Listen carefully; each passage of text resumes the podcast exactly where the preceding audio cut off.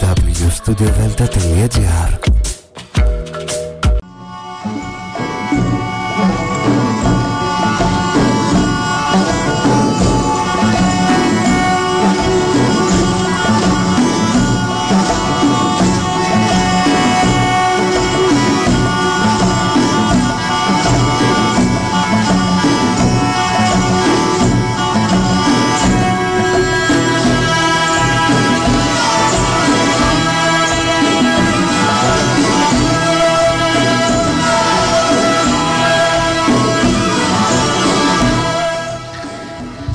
ημέρα κυρίες και κύριοι. Είναι η εκπομπή Μύθοι και Πολιτισμοί με τη Γεωργία Γελή. Ζωντανά από το στούντιο Δέλτα, το ραδιόφωνο της καρδιάς μας.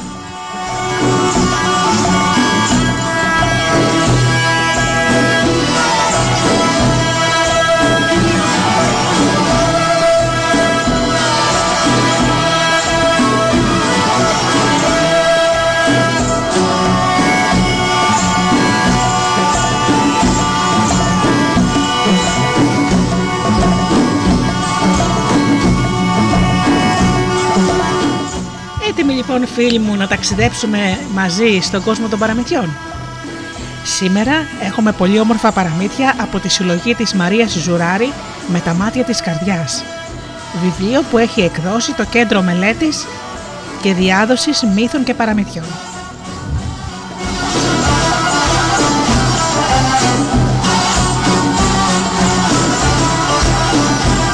Πρώτα όμως να καλημερίσω όλους τους φίλους που μας ακούν και που τόσα χρόνια μας προτιμάνε με την αγάπη τους. Καλημερίζω λοιπόν τους φίλους που μας ακούν πληκτρολογώντας www.studiodelta.gr και βρίσκονται εδώ μαζί μας στη σελίδα του σταθμού.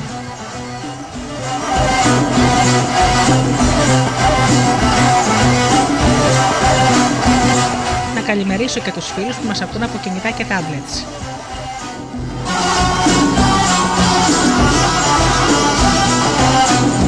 Καλημέρα και στους φίλους που μας ακούν από μουσικές σελίδες τις οποίες φιλοξενούμαστε όπως είναι το Live24.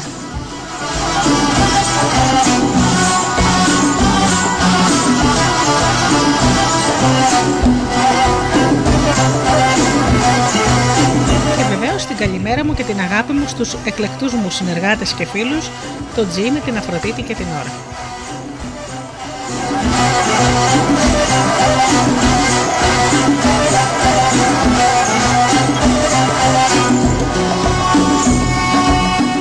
Ξεκινάμε με τραγούδια και πίσω πάλι εδώ με τα παραμύθια μας.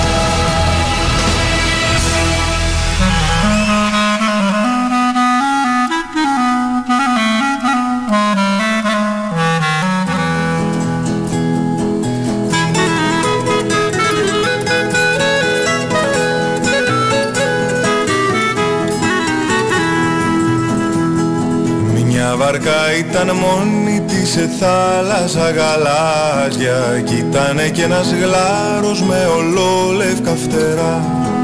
Κι όλο την κοντοζήγωνε για να της κάνει νάζια. Και τις φτερούγες του έβρεχε στα γάλανα νερά. Και ζήλεψα τη βάρκα τη μικρή τη γιονάτη Που της φιλούσε ο γλάρος το κατάλευκο πανί και νιώθω σαν βαρκούλα στα γαλάζια τα πλάτη Που όλο περιμένει κάποιο γλάρο να φανεί.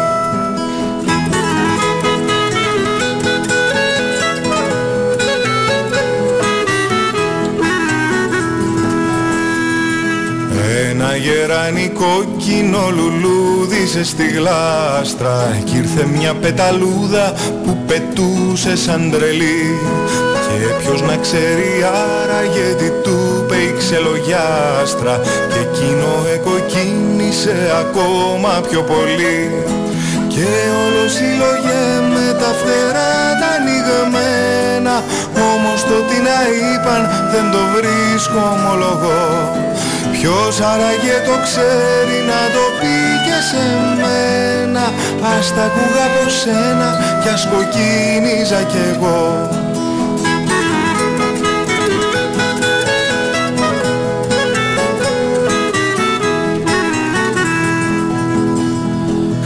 Χτες το φεγγάρι ασήμωσε της λεύκας μας τα φύλλα Που στέκονταν ακίνητοι εκεί στην ερημιά. Κι όταν ο μπάτης φύσηξε της ήρθαν αντριχύλα Κι αμέσως τρεμουλιάσανε τα φύλλα τα σημεινιά. Και όλο συλλογέμαι, συλλογέμαι πως κάτι Πρέπει να είπε ο μπάτης μυστικό μες στα κλαδιά Ας τα ακούγα από σένα τα λογάκια του πάτη. Κι ας ένιωθα να τρέμει σαν τα φύλλα η καρδιά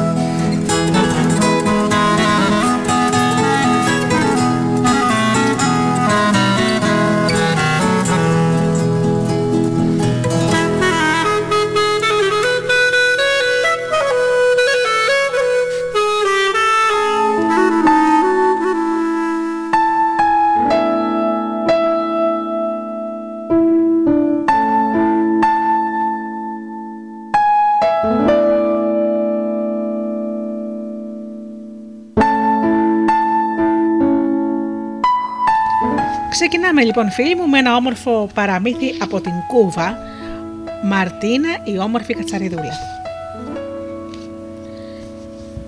Η Μαρτίνα Ζωζεφίνα Καταλίνα Κατσαρίδα ήταν μια πανέμορφη κατσαριδούλα. Ζούσε με τη μεγάλη της οικογένεια στην παλιά Αβάνα, σε ένα πλακόστρατο και χρωματιστό σοκάκι κάτω από ένα φανοστάτη. Η Μαρτίνα ήταν η μεγαλύτερη κόρη στην οικογένεια και η πιο όμορφη. Για να λέμε τα πράγματα με το όνομά τους, η Μαρτίνα ήταν χωρίς αμφιβολία η πιο ωραία, η πιο εντυπωσιακή κατσαρίδα σε ολόκληρο το κατσαριδοκοριό.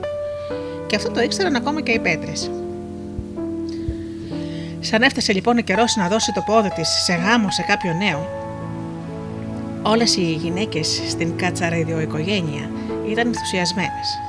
Όλες οι θιάδες και οι ξαδέρφες, μακρινές ή κοντινές, όλες οι συνυφάδες και οι κόρες της νονάς της τη είχαν φέρει δώρα, λούσα, στολίδια, φορέματα, οτιδήποτε θα μπορούσε να αναδείξει την ομορφιά της και να την κάνει ακόμα πιο εκθαμβωτική. Η μαμά της της έδωσε ένα πλεκτό σάλι που ανήκει στη δική της μαμά, στη γιαγιά, δηλαδή της Μαρτίνα, και η αγαπημένη θεία Κούκα της έφερε για δώρο ένα χτένι από όστρακο για να χτενιστεί, να καλοπιστεί και να παρουσιαστεί όσο το δυνατόν πιο περιποιημένη και κομψή στους γαμπρούς που σε λίγο θα κατέφθαναν σπίτι για να τους γνωρίσει και να διαλέξει ανάμεσά τους το μέλλοντα σύζυγός της.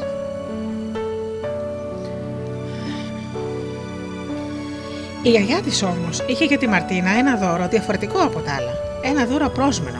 Μία συμβουλή. Μια ασυνείδηστη και πολύ σημαντική συμβουλή. Τι θέλει να κάνω, γιαγιά, ρώτησε έκπληκτη Μαρτίνα, σαν άκουσε τη συμβουλή της γιαγιάς της και η μικρή κατσαριδοκαρδιά της είχε αρχίσει ήδη να χτυπά δυνατά από την αγωνία. Μαρτίνα άκουσε με προσεκτικά. Είσαι μια πολύ όμορφη νέα κατσαριδούλα. Το ξέρω, γιαγιά. Με ένα ντροπαλό χαμόγελο στα χείλη, ανοιγοκλίνοντας τα βλέφαρά της, ολονάζει. Ναι, ναι, άσε τον Άζη τώρα και άκουσέ με προσεκτικά. Είσαι πολύ όμορφη, γι' αυτό και θα σου είναι πολύ εύκολο να βρεις σύζυγο. Ουρά θα κάνουν σε λιγάκι οι γαμπροί έξω από το σπίτι μας για να κερδίσουν την προσοχή σου και να σε κάνουν δική τους. Εσύ όμως πρέπει να διαλέξεις τον άντρα το σωστό. Εννοείς ότι υπάρχει και άντρες λάθος. Ε, κοίταξε να δεις, κοριτσάκι μου, καμιά φορά λάθη γίνονται. Και αν γίνουν, δύσκολα ξεγίνονται. Γι' αυτό τέτοιο τη κεραία σου και άκου. Και έτσι η γιαγιά της Μαρτίνας της εξήγησε για μια ακόμη φορά τι έπρεπε να κάνει για να διαλέξει τον κατάλληλο για εκείνη σύζυγο, τον άντρα το σωστό. Μα γιαγιά, δεν καταλαβαίνω. Πώς να, να ρίξω, πώς το να ρίξω καφέ στα παπούτσια ενός άντρα θα με βοηθήσει να βρω το σωστό σύζυγο; Ρώτησε η, Μαρτι, η Μαρτίνα προβληματισμένη. Άκου κοριτσάκι μου, άκου. Αν ρίξεις τον καφέ πάνω του, θα θυμώσει και τότε θα έχεις την ευκαιρία να δεις πώς θα σου φέρεται και πώς θα σου μιλάει ο άντρας σου όταν χάνει την ψυχραιμία του. Πω, πω, δεν το έχω σκεφτεί έτσι. Γιαγιάκα, είσαι εσύ μία κατεργάρα κατσαρίδα, πω, πω, πω, πω, πω, πω. Πονηρή, πονηρή, είπε η Μαρτίνα με θαυμασμό. Όχι, όχι, κοριτσάκι μου, δεν είμαι πονηρή. Απλά είναι πολλά πια τα χρόνια που κουβαλάω στην πλάτη μου, απάντησε η γιαγιά χαμογελώντας. Και εκείνη την ώρα η μαμά της Μαρτίνας μπήκε στο δωμάτιο και ανακοίνωσε ότι ο πρώτος επίδοξος γαμπρός είχε κιόλας καταφτάσει. Η Μαρτίνα έτρεξε γρήγορα στο σαλόνι, κάθισε σαν σωστή κυρία στον καναπέ, τέντουσε την πλάτη της και σταύρωσε με χάρη και σύριζε το ένα της πόδι πάνω στο άλλο. Και το άλλο πάνω στο άλλο και το άλλο πάνω στο άλλο. Τώρα ήταν έτοιμη να γνωρίσει τον Δον Γκάιο, τον κόκορα, που καμαρωτός καμαρωτός και παρακορδωμένο μπήκε μέσα στο σπίτι. Κουκλάρα μου Μαρτίνα, είσαι πανέμορφος σήμερα, μωρό μου. Αμάν, σκέφτηκε η Μαρτίνα, σαστισμένη από τη σαρωτική είσοδο και την τολμηρή προσφώνηση που μόλις είχε δεχτεί. Δεν της άρεσε καθόλου μα καθόλου ο τρόπος του κύριο Κόκορα, ο Θεός δηλαδή να τον κάνει κύριο. Και ύστερα ψέλισε. Ε, ευχαριστώ. Παρακαλώ, Γλυκά, δεν κάνει τίποτα. Σήμερα είναι η τυχερή σου μέρα, της είπε, και ανασήκωσε δύο φορές τα φρύδια του με νόημα. Ήταν τόσο εντυπωσιακός μέσα στο καλωρωμένο κουστούμι του, με τα γυαλιστερά παπούτσια του που έβγαζαν μάτι και το λυρί του να κουνιέται πέρα δόθε στα σημαία. Άκουσες τι σου είπα; Ναι, άκουσα. Σήμερα είναι τυχερή μου μέρα. Για μια στιγμή. Τι; Σήμερα είναι τυχερή σου μέρα, μωρό, ξαναείπε όλο σιγουριά ο Δόρν Κάιο. Και πριν προλάβει η Μαρτίνα να αντιδράσει, ο κόκορα γονάτισε στο ένα πόδι, πράγμα ήδη αρκετά δύσκολο και συνάμα εντυπωσιακό, και της είπε: Μαρτίνα Ζωζεφίνα, Καταλίνα Κατσαρίδα, πανέμορφη εθέρια, γλυκιά μου δεσποινίδα. Πες μου, θα με παντρευτείς; Η Μαρτίνα δεν είπε το ναι, αλλά δεν είπε όμως και όχι. Η Μαρτίνα τον ρώτησε.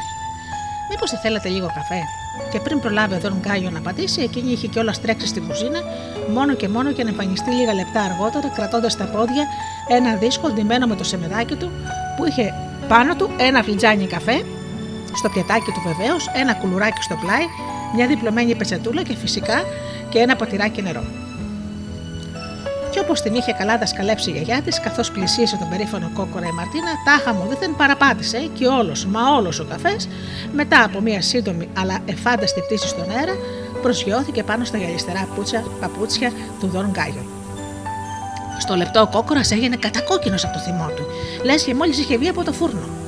Κικυρίκου, τα παπούτσια μου, κοίτα τι έκανες, είπε απότομα στη Μαρτίνα που αμέσως έσπευσε να ζητήσει συγγνώμη. Χίλια συγγνώμη, σενιόρ μου, γλίστησε από τα πόδια. Είμαι άχραπη καμιά φορά. Hm, δεν πειράζει για την ώρα. Θα ξεφορτωθούμε την αγαρμποσύνη όταν γίνεις γυναίκα μου. Ναι, σχετικά με αυτό. Ε, δεν το βλέπω, σενιόρ. Τι; Δεν μπορώ να σας παντρευτώ, σενιόρ. Ορίστε, Λέω δεν μπορώ να σας παντρευτώ σενιόρ, γιατί νομίζετε ότι είστε κύριος, αλλά δεν είστε. Για την ακρίβεια είστε ένας ψωροπορήφανο κόραξ. Όχι, δεν μου κάνατε. Πηγαίνετε, παρακαλώ, πηγαίνετε, είπε αποφασιστικά η Μαρτίνα, η όμορφη Κασαρίδα και έστειλε τον Δον Γκάιο από εκεί που ήρθε. Καθώς τον ξεπροβόδισε, η Μαρτίνα είδε να έρχεται από μακριά ο δεύτερος μυστήρας, ο Δον Σέργιο, ο Χείρος, και μόλις την είδε στολισμένη και στις ομορφιές της, φώναξε με την αγριοφωνάρα του. Ε, όμορφη μου Μαρτίνα, Γεια σας, Δον Σέργιο, φώναξε η Μαρτίνα. και κουνώντας τα δεξιά της ποδαράκια για να τον χαιρετήσει, τον έβαλε μέσα στο σπίτι. Μα πριν προλάβει να πει άλλη κουβέντα, ξαφνικά άλλαξε ο αέρας, φύσηξε προς το μέρος της Μαρτίνας και της έφερε μια τρομερή μπόχα. Η Μαρτίνα κόντεψε να λιποθυμήσει. Τι μυρωδιά είναι τούτε, Θεέ μου; Α, σε ευχαριστώ, ακούστηκε η φωνή του χείρου όλο καμάρι. Ε, όχι, δεν καταλαβαίνετε, έκανε να συνεχίσει η Μαρτίνα, αλλά εκείνη τη στιγμή θυμήθηκε τους τρόπους και την καλή της ανατροφή και είπε: Εννοώ, είναι κάποιο ειδικό άρωμα για χείρους. Αυτό που μυρίζεις Μαρτίνα μου είναι η μεγαλύτερη λασποκολακούβα της κούβας και έχει μέσα πεταμένα κομμάτια, τυρί, φασόλια, μαρούλια και ό,τι άλλο βάζει ο νους σου. Εκεί μέσα τρίφτηκα το πρωί καλά-καλά για να σου έρθω εδώ και να μου σχομυρίσω. Βλέπεις σήμερα είναι τυχερή σου μέρα. Ναι, όλοι αυτό λένε, αλλά εμένα δεν μου φαίνεται και τόσο τυχερή, μουρμούρισε η Μαρτίνα. Αλλά ο Δον Σέριο ούτε που άκουσε, καθώς ήδη είχε γονατίσει μπροστά της. Μαρτίνα Ζωζεφίνα Καταλίνα Κατσαρίδα.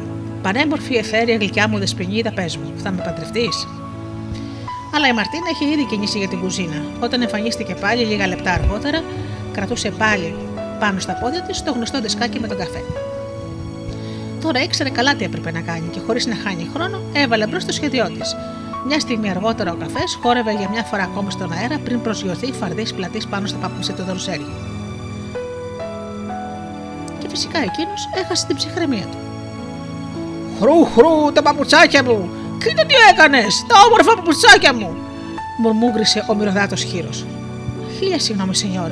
Μου κλείστησε από τα πόδια. Αλλά μη στεναχωριέστε, θα φέρω ένα πανί τώρα εγώ και θα σας το καθαρίσω αμέσως. Φυσικά και να το καθαρίσεις εσύ. Δικιά σου δουλειά είναι. Ποιος θα τα καθαρίσει, νομίζεις; Αυτά είναι δουλειά της γυναίκας. Ε, μάλιστα, σενιόρ. Λοιπόν, δεν μπορώ να σας παντρευτώ, είπε η Μαρτίνα και έδειξε τον δρόμο προς την έξοδο του σπιτιού. Τι; Α, δεν θέλω αντιρρήσει και διαφωνίες, δεν μπορώ να σας παντρευτώ, σενιόρ, γιατί νομίζετε ότι είστε κύριο, αλλά δεν είστε. Για την ακρίβεια είστε γουρούνι.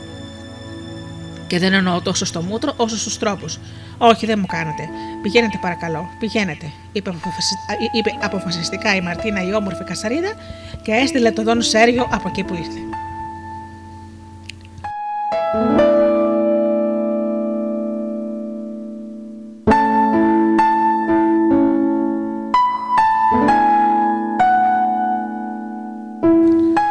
Αλήθεια είναι ότι η Μαρτίνα έχει αρχίσει να απογοητεύεται. Μήπως τελικά ήταν καλύτερα να μην παντρευτεί. Σίγουρα θα γινόταν μεγάλο σαματά στην κατσαρεδοκοινωνία, αλλά δεν ήθελε με τίποτα να καταλήξει με κάποιον σαν τους δύο προηγούμενους γαμπρούς. Ψιτ! άκουσε ξαφνικά ένα ενίχο.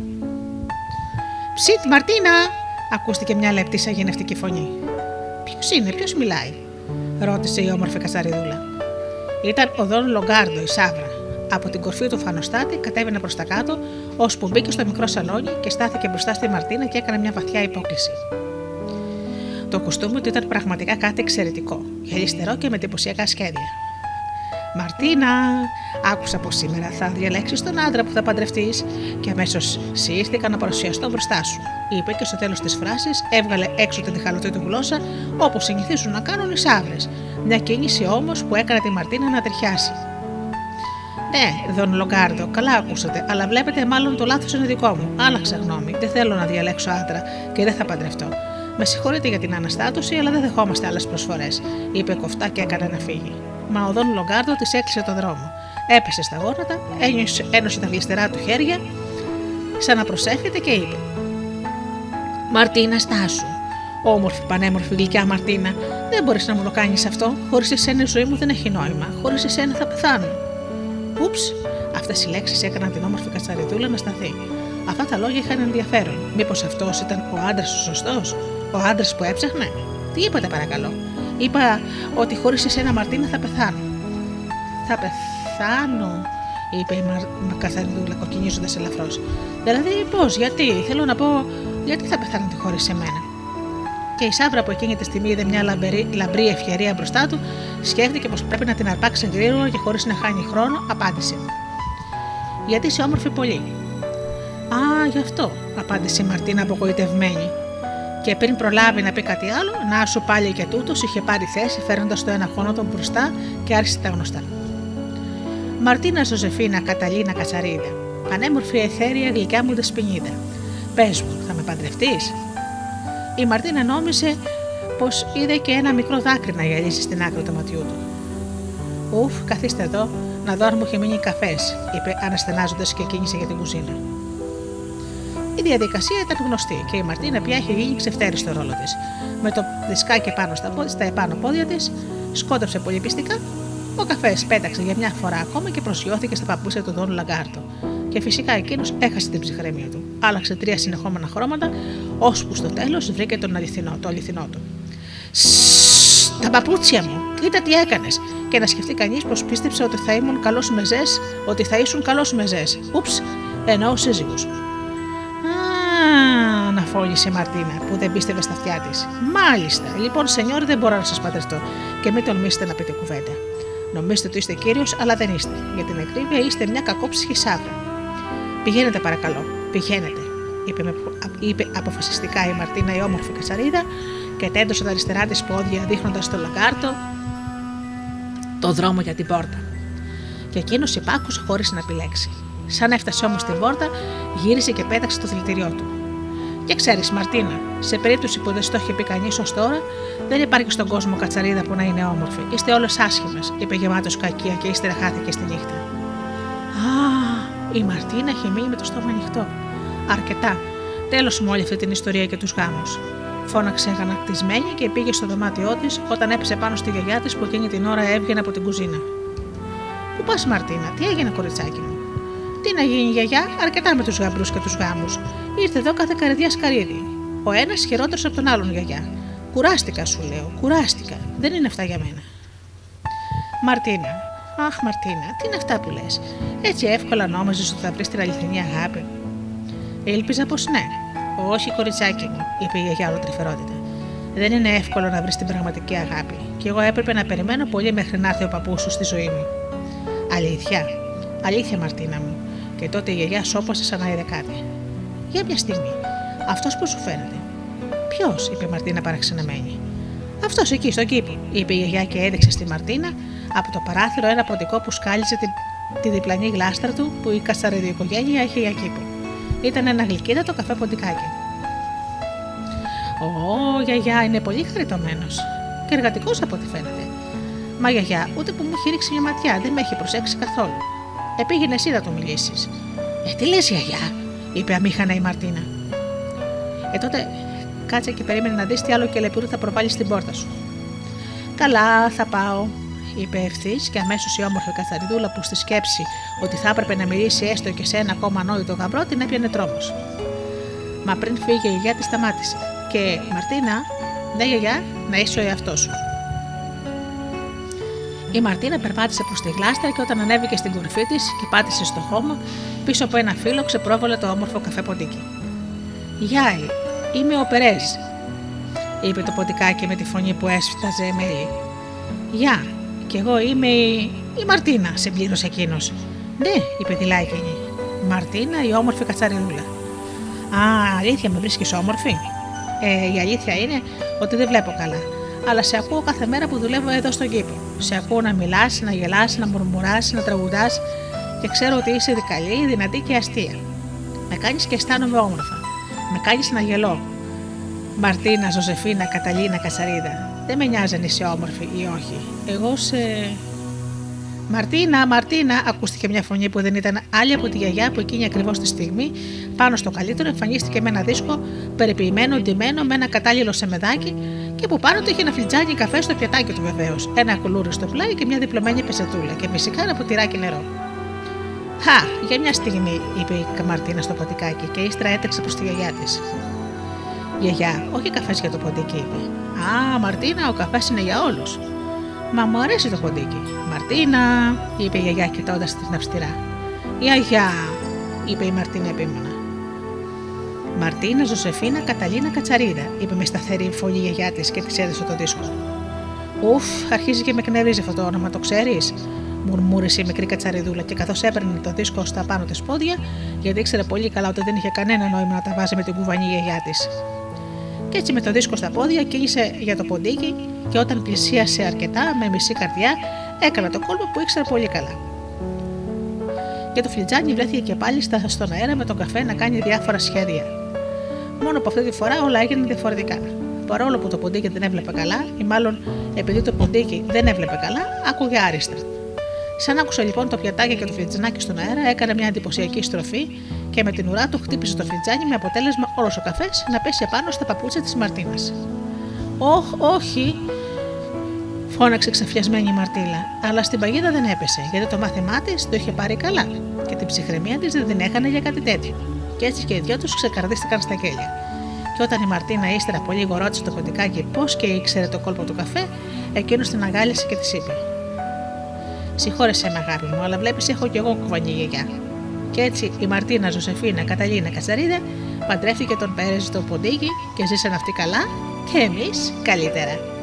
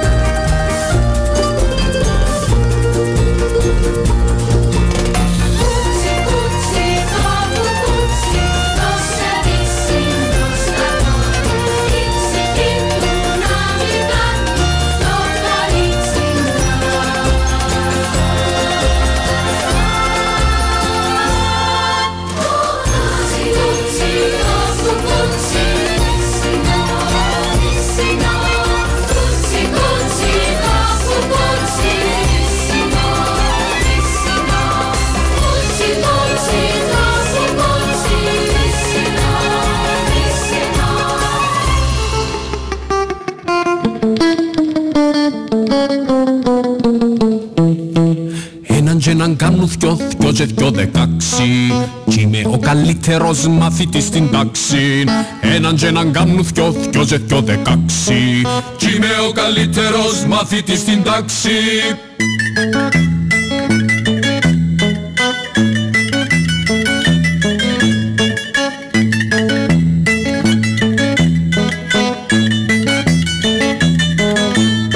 Κάνει με ο βάτραχος μιαου η σαλεντρούνα Άσπρος ο τσιρίπιλος, κόκκινη κουρκούνα Κάμνη μπε ο βάτραχος, μιαου η σαλεντρούνα Άσπρος ο τσιρίπιλος, κόκκινη κουρκούνα. Σιόνια μόνο πέφτουσιν μες στο καλοκαίριν. Μες τα ξέρω τι αναβάλουν σιρομέριν Σόνια μόνο πέφτουσιν μες στο καλοκαίριν. Μες τα ξέρω τι αναβάλουν σιρομέριν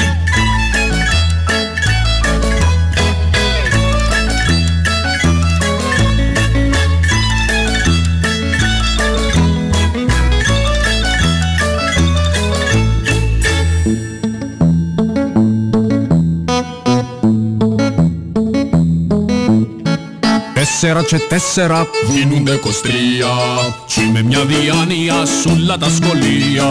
Τέσσερα και τέσσερα. Γίνονται κοστρία Κι με μια διάνοια σ' τα σχολεία. Μεν ακούτε τίποτε όλα εμπελάρες. Και το γάλαν το ξινό έμπουτες γαδάρες Μεν ακούτε τίποτε όλα εμπελάρες. Και το γάλαν το ξινό έμπουτες γαδάρες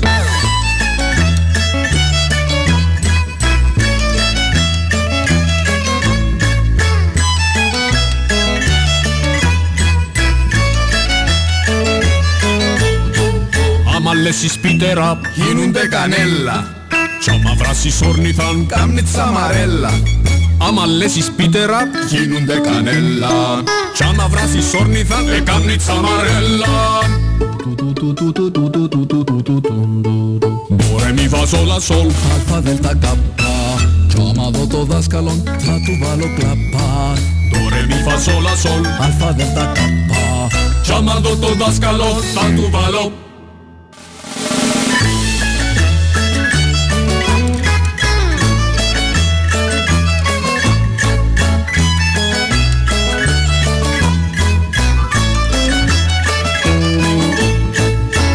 και έναν κάνουν δυο δυο και ο δεκάξι.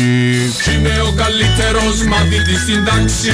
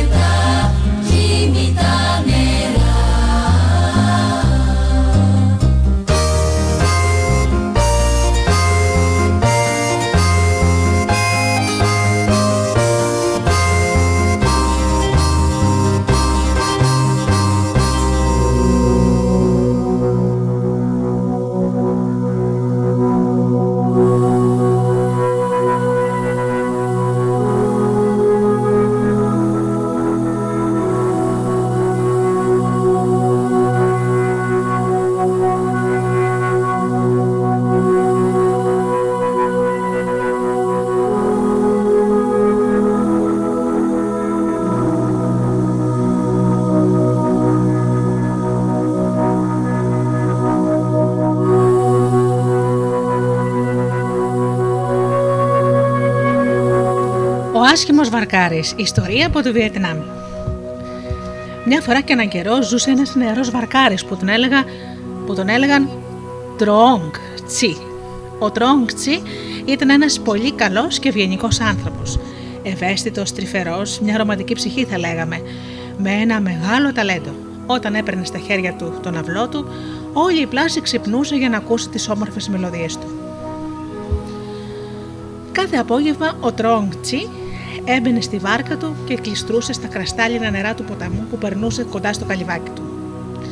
Και καθώς η βάρκα πήγαινε, εκείνος έπαιζε στον αυλό του τις μελωδίες που γεννούσε η καρδιά του και ήταν όλες ξεχωριστές, σχεδόν μαγικές. Άγγιζαν και ταξίδευαν την καρδιά όποιου και αν τις άκουγε. Ναι, ήταν αλήθεια. Η μουσική που έπαιζε αυτός ο φτωχός βαρκάρης ήταν μια μαγική, ιδιαίτερη, μοναδική, όπως ιδιαίτερη και μοναδική ήταν και η ψυχή του, η ευγενική του καρδιά. Τώρα μπορεί εσείς να σκεφτείτε ότι ένας άνθρωπος με ένα τέτοιο χάρισμα εύκολο θα έβρισκε μια κοπέλα για να παντρευτεί, γιατί πια δεν θα ήθελε να ζει δίπλα σε ένα τέτοιο μουσικό. Αλλά δυστυχώς τα πράγματα δεν ήταν καθόλου έτσι. Γιατί Τροόγκτσι ήταν άσχημος. Πολύ άσχημος.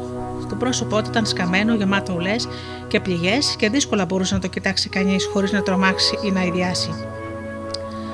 Έτσι, άντρες και γυναίκες άλλαζαν δρόμο όταν τον έβλεπαν, και αν τύχαινε να βρεθούν κοντά του, γυρνούσαν το κεφάλι από την άλλη για να μην τον κοιτούν. Κανένα κορίτσι δεν ήθελε, όχι για να τον παντρευτεί, αλλά ούτε καν να του μιλήσει. Και ο Τρόγκ Τσι το ήξερε πολύ καλά αυτό και πολύ τον πλήγωνε. Το παράπονό του για την ασχήμια του και το άδικο του κόσμου μεγάλωνε κάθε μέρα. Δεν άντεχε τη σκληρότητα των ανθρώπων και έτσι ζούσε μια ζωή μοναχική. Μακριά από τον πολύ κόσμο και την κακία του. Περνούσε το καιρό του ψαρεύοντας και παίζοντας μουσική στον αυλό του, και αυτό ήταν το μόνο πράγμα που του έδινε χαρά και τον παρηγορούσε. Του έδινε ελπίδα που ίσως μια μέρα θα μπορεί να αλλάξουν όλα. Στην ίδια, στην ίδια πόλη ζούσε μια νεαρή κοπέλα, κόρη ενός πλούσιου μανδαρίνου άρχοντα. Το όνομά της ήταν Min Wong και είναι αλήθεια ότι σε ομορφιά και χάρη και πλούτη είχε όλα όσα έλειπαν από τον Τρόγκτσι. Ωστόσο ένιωθε και εκείνη μοναξιά, καθώς ο πατέρας της που την υπεραγαπούσε, από φόβο μη τη χάσει, της είχε απαγορεύσει να βγαίνει έξω. Και έτσι η Μιν Wong περνούσε τις μέρες της κλεισμένη στο δωμάτιό της, πάντα ασφαλής από κάθε τι κακό, αλλά και πάντα μόνη. Μέσα στη μοναξιά της όμως είχε βρει κάτι που της έδινε ελπίδα και χαρά, που έδινε αξία στις μέρες της, τι έκανε ιδιαίτερες αντί για μουτές και βαρετές. Κάθε μέρα, λίγο πριν βραδιάσει, η Μιν Μπονγκ καθόταν στο παράθυρό της που έβλεπε στο ποτάμι και περίμενε να περάσει μια βάρκα με ένα βαρκάρι που έπαιζε μουσική στον αυλό του. Τις μελωδίες του τις είχε ερωτευτεί, τις φώτιζαν την ψυχή, την ταξίδευαν σε μέρη μακρινά, την πλημμύριζαν όμορφα συναισθήματα. Ονειρευόταν ότι ήταν και εκείνη μέσα σε αυτή τη βάρκα, ξαπλωμένη δίπλα του και εκείνος έπαιζε τη μουσική του μόνο και μόνο για αυτήν. Το πρόσωπό του δεν μπορούσε να το δει γιατί είχε πάντα την πλάτη του γυρισμένη, αλλά τον είχε φανταστεί και ήταν σίγουρη πως ήταν όμορφος σαν πρίγκιπας. Μόνο στον όνειρά μου τον έχω δει, έλεγε. Αλλά η μουσική του μου λέει όλα όσα χρειάζεται να ξέρω για εκείνον. Είναι καλός, ευγενικός, όμορφος και εγωτευτικό. Και είναι και εκείνος μόνος, όπως κι εγώ. Η μοναξιά μας μας ενώνει. Είναι γραφτό να είμαστε μαζί. Αυτός θα είναι ο άντρας μου. Αλλά ο καιρός περνούσε και τίποτα δεν άλλαζε. Ο πατέρας της με τίποτα δεν την άφηνε να βγει από το σπίτι και απάντησε στα παρακάλια της να καλέσει το βαρκάρι στο μεγάλο αρχοντικό τους ήταν, ήταν, ήταν πάντοτε όχι. Ένας κουρελιάρης ψαράς που δεν έχει στον ήλιο μοίρα, καμιά δουλειά δεν έχει με την κόρη ενός άρχοντα. Μα πατέρα τον αγαπώ, κάτω για μένα. Δώσ' του μια μόνο ευκαιρία, κάλεσε τον να τον γνωρίσουμε. Παρακαλούσε ξανά και ξανά η Μιν Wong. Αλλά ο πατέρας της ούτε που ήθελε να ακούσει.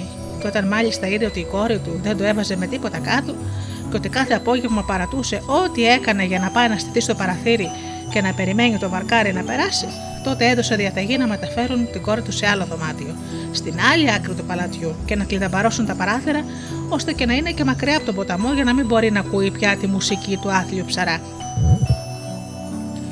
Έτσι και έγινε. Λοιπόν, και η Μιν Γουάνγκ, κλεισμένη στο καινούργιο του δωμάτιο, πιο αφυλακισμένη και πιο μόνη από ποτέ, μακριά από τις μελωδίες του αγαπημένου του, παραδόθηκε στο κλάμα. Και έκλαιγε, έκλαιγε, έκλαιγε, βούλιαζε καθημερινά όλο και περισσότερο στη δυστυχία της, ώσπου στο τέλος αρρώστησε βαριά και ήταν να πεθάνει. Οι γιατροί ήρθαν από όλα τα μήκη και τα πλάτη της γης. Οι πιο πλούσιοι και οι πιο ονομαστοί, οι πιο ξακουστοί, οι πιο γνωστικοί, αλλά κανένας δεν κατάφερε να γιατρέψει το κορίτσι. Ο πατέρας της ο πατέρας της το έβλεπε καθαρά. Η πολύ αγαπημένη του κόρη έσβηνε κάθε μέρα και περισσότερο και σε λίγο θα την έχανε για πάντα. Μέσα στην απελπισία του σκέφτηκε το φτωχό ψαρά. Αυτός ίσως να μπορούσε να τη σώσει. Και έστειλε να τον φέρουν αμέσως να καθίσει δίπλα της και να παίξει τις μελωδίες του. Αν τα κατάφερε να την ξυπνήσει, τότε θα του έδινε ένα σακί γεμάτο φλουριά. Ο Ο Τρόγκ Τσι ξαφνιάστηκε σαν είδε τους ανθρώπους του μεγάλου άρχοντα να τον ζητούν. Ωστόσο, μην μπορώντας να κάνει αλλιώς, τους ακολούθησε. Σαν έφτασε στο αρχοντικό, μπήκε στην κάμαρη της κοπέλας. Την είδε για πρώτη φορά ξαπλωμένη στο κρεβάτι της με τα μαλλιά λιτά, βυθισμένη σε, σε ύπνο βαθύ. Σχεδόν άψυχη, μα τόσο, μα τόσο όμορφη. Ακίνητη, ανήμπορη, αλλά ακόμη και έτσι ήταν πάρα πολύ όμορφη. Ο Τρόγκ Τσι κάθισε κοντά της, πήρε τον αυλό στα χέρια του και μαγεμένος από την ομορφιά της έπαιξε την πιο μαγική του μελωδία που είχε ακούσει ποτέ κανείς. Και όσο τον κοιτούσε, τόσο πιο γλυκές ήταν οι νότες που άφηναν τον αυλό του. Και όσο έπαιζε, τόσο ένιωθε την καρδιά του να δένεται και να ενώνεται με τούτο και το ακίνητο κορίτσι. Και εκείνος να βυθίζεται σε αληθινό έρωτα. Και ήταν η ζεστασιά της αγάπης του που τύλιξε την κοιμισμένη κοπέλα και σιγά σιγά την ξύπνησε, την έφερε πίσω στη ζωή. Άνοιξε τα μάτια της η Μίνγκ και τα δάκρυα έτρεξαν στο ποτάμι. Ξανακούσε τις μελωδίες του αγαπημένου της και αυτή τη φορά ήταν πιο όμορφες από ποτέ. Γύρισε να τον κοιτάξει και να δει επιτέλους τον άντρα που ως τότε μόνος στο όνειρά της είχε συναντήσει, μα. αδύνατο. Τίποτα πάνω του δεν ήταν όπως το είχε φανταστεί. Ήταν άσχημος. Άσχημος πολύ. Το πρόσωπό του ήταν άδειο, τρομακτικό. Σάστησε η Μιν Wong. Πώς κάτι τόσο όμορφο μπορεί να γεννηθεί από κάποιον τόσο άσχημο, είπε και τα στα λόγια αυτά η καρδιά του Τρόγκ Τσι έγινε κομμάτια. Πάρτε τον, πάρτε τον μακριά μου, δεν θέλω ούτε να τον βλέπω. Ο νεαρός ψαράς οδηγήθηκε έξω από το δωμάτιο και έξω από το μεγάλο αρχοντικό, όπως ακριβώς διέταξε εκείνη. Στην έξοδο τον περίμενε ο γραμματικός του μανταρίνου άρχοντα και στα χέρια του είχε ένα σακούλι γεμάτο χρυσά φλουριά. Αλλά ο Τρόγκ Τσι δεν το πήρε. Κανένας χρυσός δεν μπορούσε να γιατρέψει τη ραγισμένη του καρδιά, να διώξει τον πόνο που του έδωσαν τα λόγια της. Μπήκε στη βάρκα του και καθώς εκείνη κύλησε στο ποτάμι, ο Τρόγκ Τσι έβγαλε τον αυλό του και τον πέταξε στα παγωμένα νερά. Ποτέ, ποτέ ξανά δεν θα ξανά έπαιζε μουσική. Ποτέ ξανά δεν θα τον αντίκριζε άνθρωπος. Ποτέ ξανά. Ο Τρόγκ Τσι κλείστηκε στο καλύβι του πληγωμένος από τον κόσμο και από τη μοναδική γυναίκα που αγάπησε. Τα λόγια του ηχούσαν ξανά και ξανά στα αυτιά του. Πώς κάτι τόσο όμορφο μπορεί να γεννηθεί από κάποιον τόσο άσχημο; Βάλτε και να τρώει και να πίνει. Σταμάτησε να τρώει και να πίνει. Αρρώστησε βαριά και από τη θλίψη του. Ξαπλωμένος στο κρεβάτι ανήμπορος να καίει από πυρετό, μονάχα παρακαλούσε η καρδιά του να σταματήσει, να παγώσει, να σκληρύνει και να μην αισθάνεται πια πόνο. Λίγες μέρες αργότερα, ο Τρόγκ Τσι πέθανε από τον καημό του. Κανείς δεν αναζήτησε τον, τον, τον Τρόγκ Τσι. Κανείς δεν τον έψαξε. Μόνο μια παράξενη γριά μπήκε στο κολύβι του φτωχού ψαρά ύστερα από λίγο καιρό. Το κρεβάτι του άδειο, το σπίτι του άδειο τελείω. Το μόνο που υπήρχε ήταν μια παράξενη κρυστάλλινη κούπα ακουμπισμένη πάνω στο κρεβάτι του. Η γριά Σοφή ήξερε τα πάντα. Κατάλαβε αμέσως τι είχε συμβεί και ήξερε πολύ καλά τι έπρεπε να κάνει. Πήρε την κρυστάλλινη κούπα και την πήγε στο μεγάλο αρχοντικό, λέγοντας ότι είναι δώρο για την Μινγκ Wong από τον άσχημο μουσικό που της έσωσε τη ζωή. Εν τω μεταξύ, τόσο καιρό χωρίς τις μελωδίες του Τρόγκ Τσι, η Μινγκ Wong είχε καταλάβει το λάθος της και είχε μετανιώσει πικρά για το χρήσιμό της.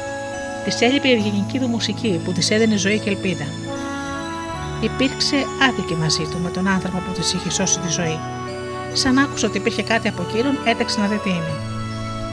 Μα τι όμορφη κούπα, είπε και διέταξε αμέσως να της φέρουν ζεστό τσάι να πιει από την καινούρια κρυστάλλινη κούπα της. Σαν την έφερε στα χείλη της, η μορφή του Τρόγκ Τσι ζωντάνεψε πάλι μπροστά της και οι γλυκές μελωδίες του γέμισαν το δωμάτιο και την καρδιά της. Ήταν εκεί δίπλα της και έπαιζε τη μουσική του μόνο για εκείνη. Έσυ γεμάτης αγάπη. Πατική, μόνο που αυτή τη φορά στις μελωδίες του μπορούσε να ακούσει την πίκρα του και μπορούσε να σταθεί τον πόνο του, τον πόνο του για το πόσο άσχημα του είχε φερθεί, τον πόνο του για την αγάπη που δεν βρήκε, ανταπόκριση και τον πλήγωσε θανάσιμα.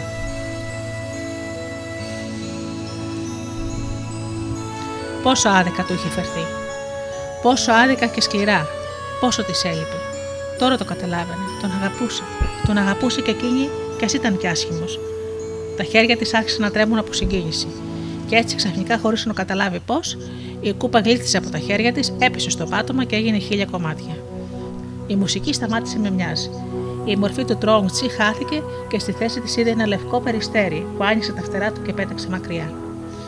Ήταν η ψυχή του Τρόγκτσι που επιτέλους ελεύθερη, που επιτέλους λυτρώθηκε από την αγάπη που τόσο απλόχερα έδωσε και δεν πήρε, που επιτέλους δικαιώθηκε.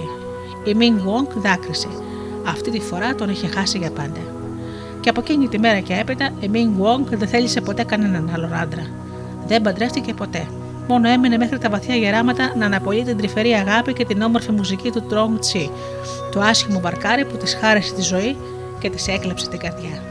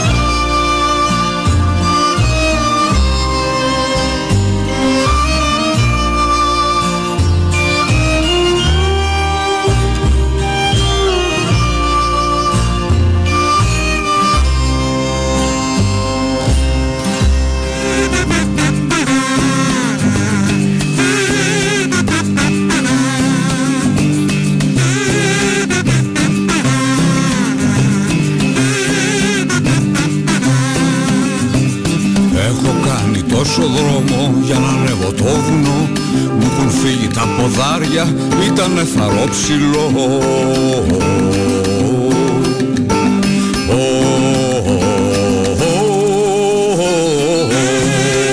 Άμα είσαι ήλιος Μπελάς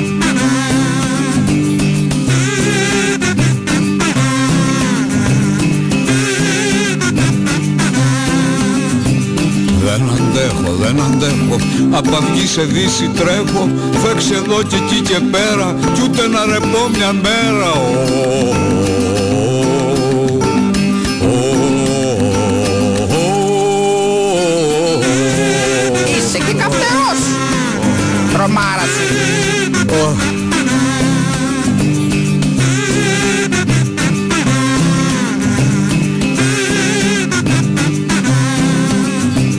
Δεν δουλειά αυτή για μένα να ξυπνάω τα παιδιά Άσε που ακούω συνέχεια τα πατζούρια ρε μαμά.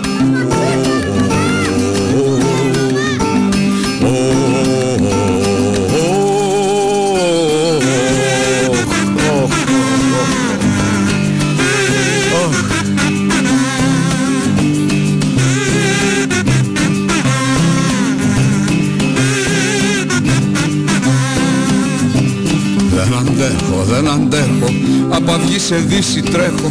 Δεν αντέχω, δεν αντέχω Απ' αυγή σε δύση τρέχω.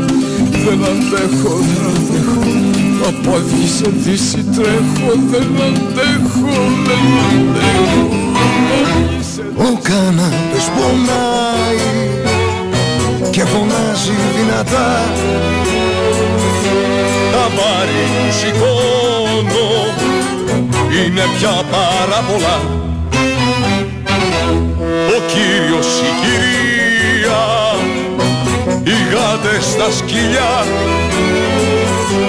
Ο φίλος και οι φίλοι και τα δύο τους παιδιά. Όλοι αναστενάζουν Αχ κι όλοι τους ξεφυσούν Όλοι είναι κουρασμένοι Όλοι πάνω μου ξεσπούν Τις σουσου σου σου σούστες μου Τρίζουν και πονούν Τα μάξι μαξιλάρια μου Βουλιάζουν και βογούν. Μα απ' όλα αυτά τα βάρη για μένα πιο βαριά είναι η κρίνια του Κυρίου της κυρίας τα δάκρυα σαν έρχεται το βράδυ με πιάνει η αγωνία. Μήπως πάνω μου καθίσουν και νιώσουνε ανία Μήπως το ενδιαφέρον τους κάπως το κεντρήσω αν με ένα ελαττήριο λίγο λίγο τους τρυπήσω. ή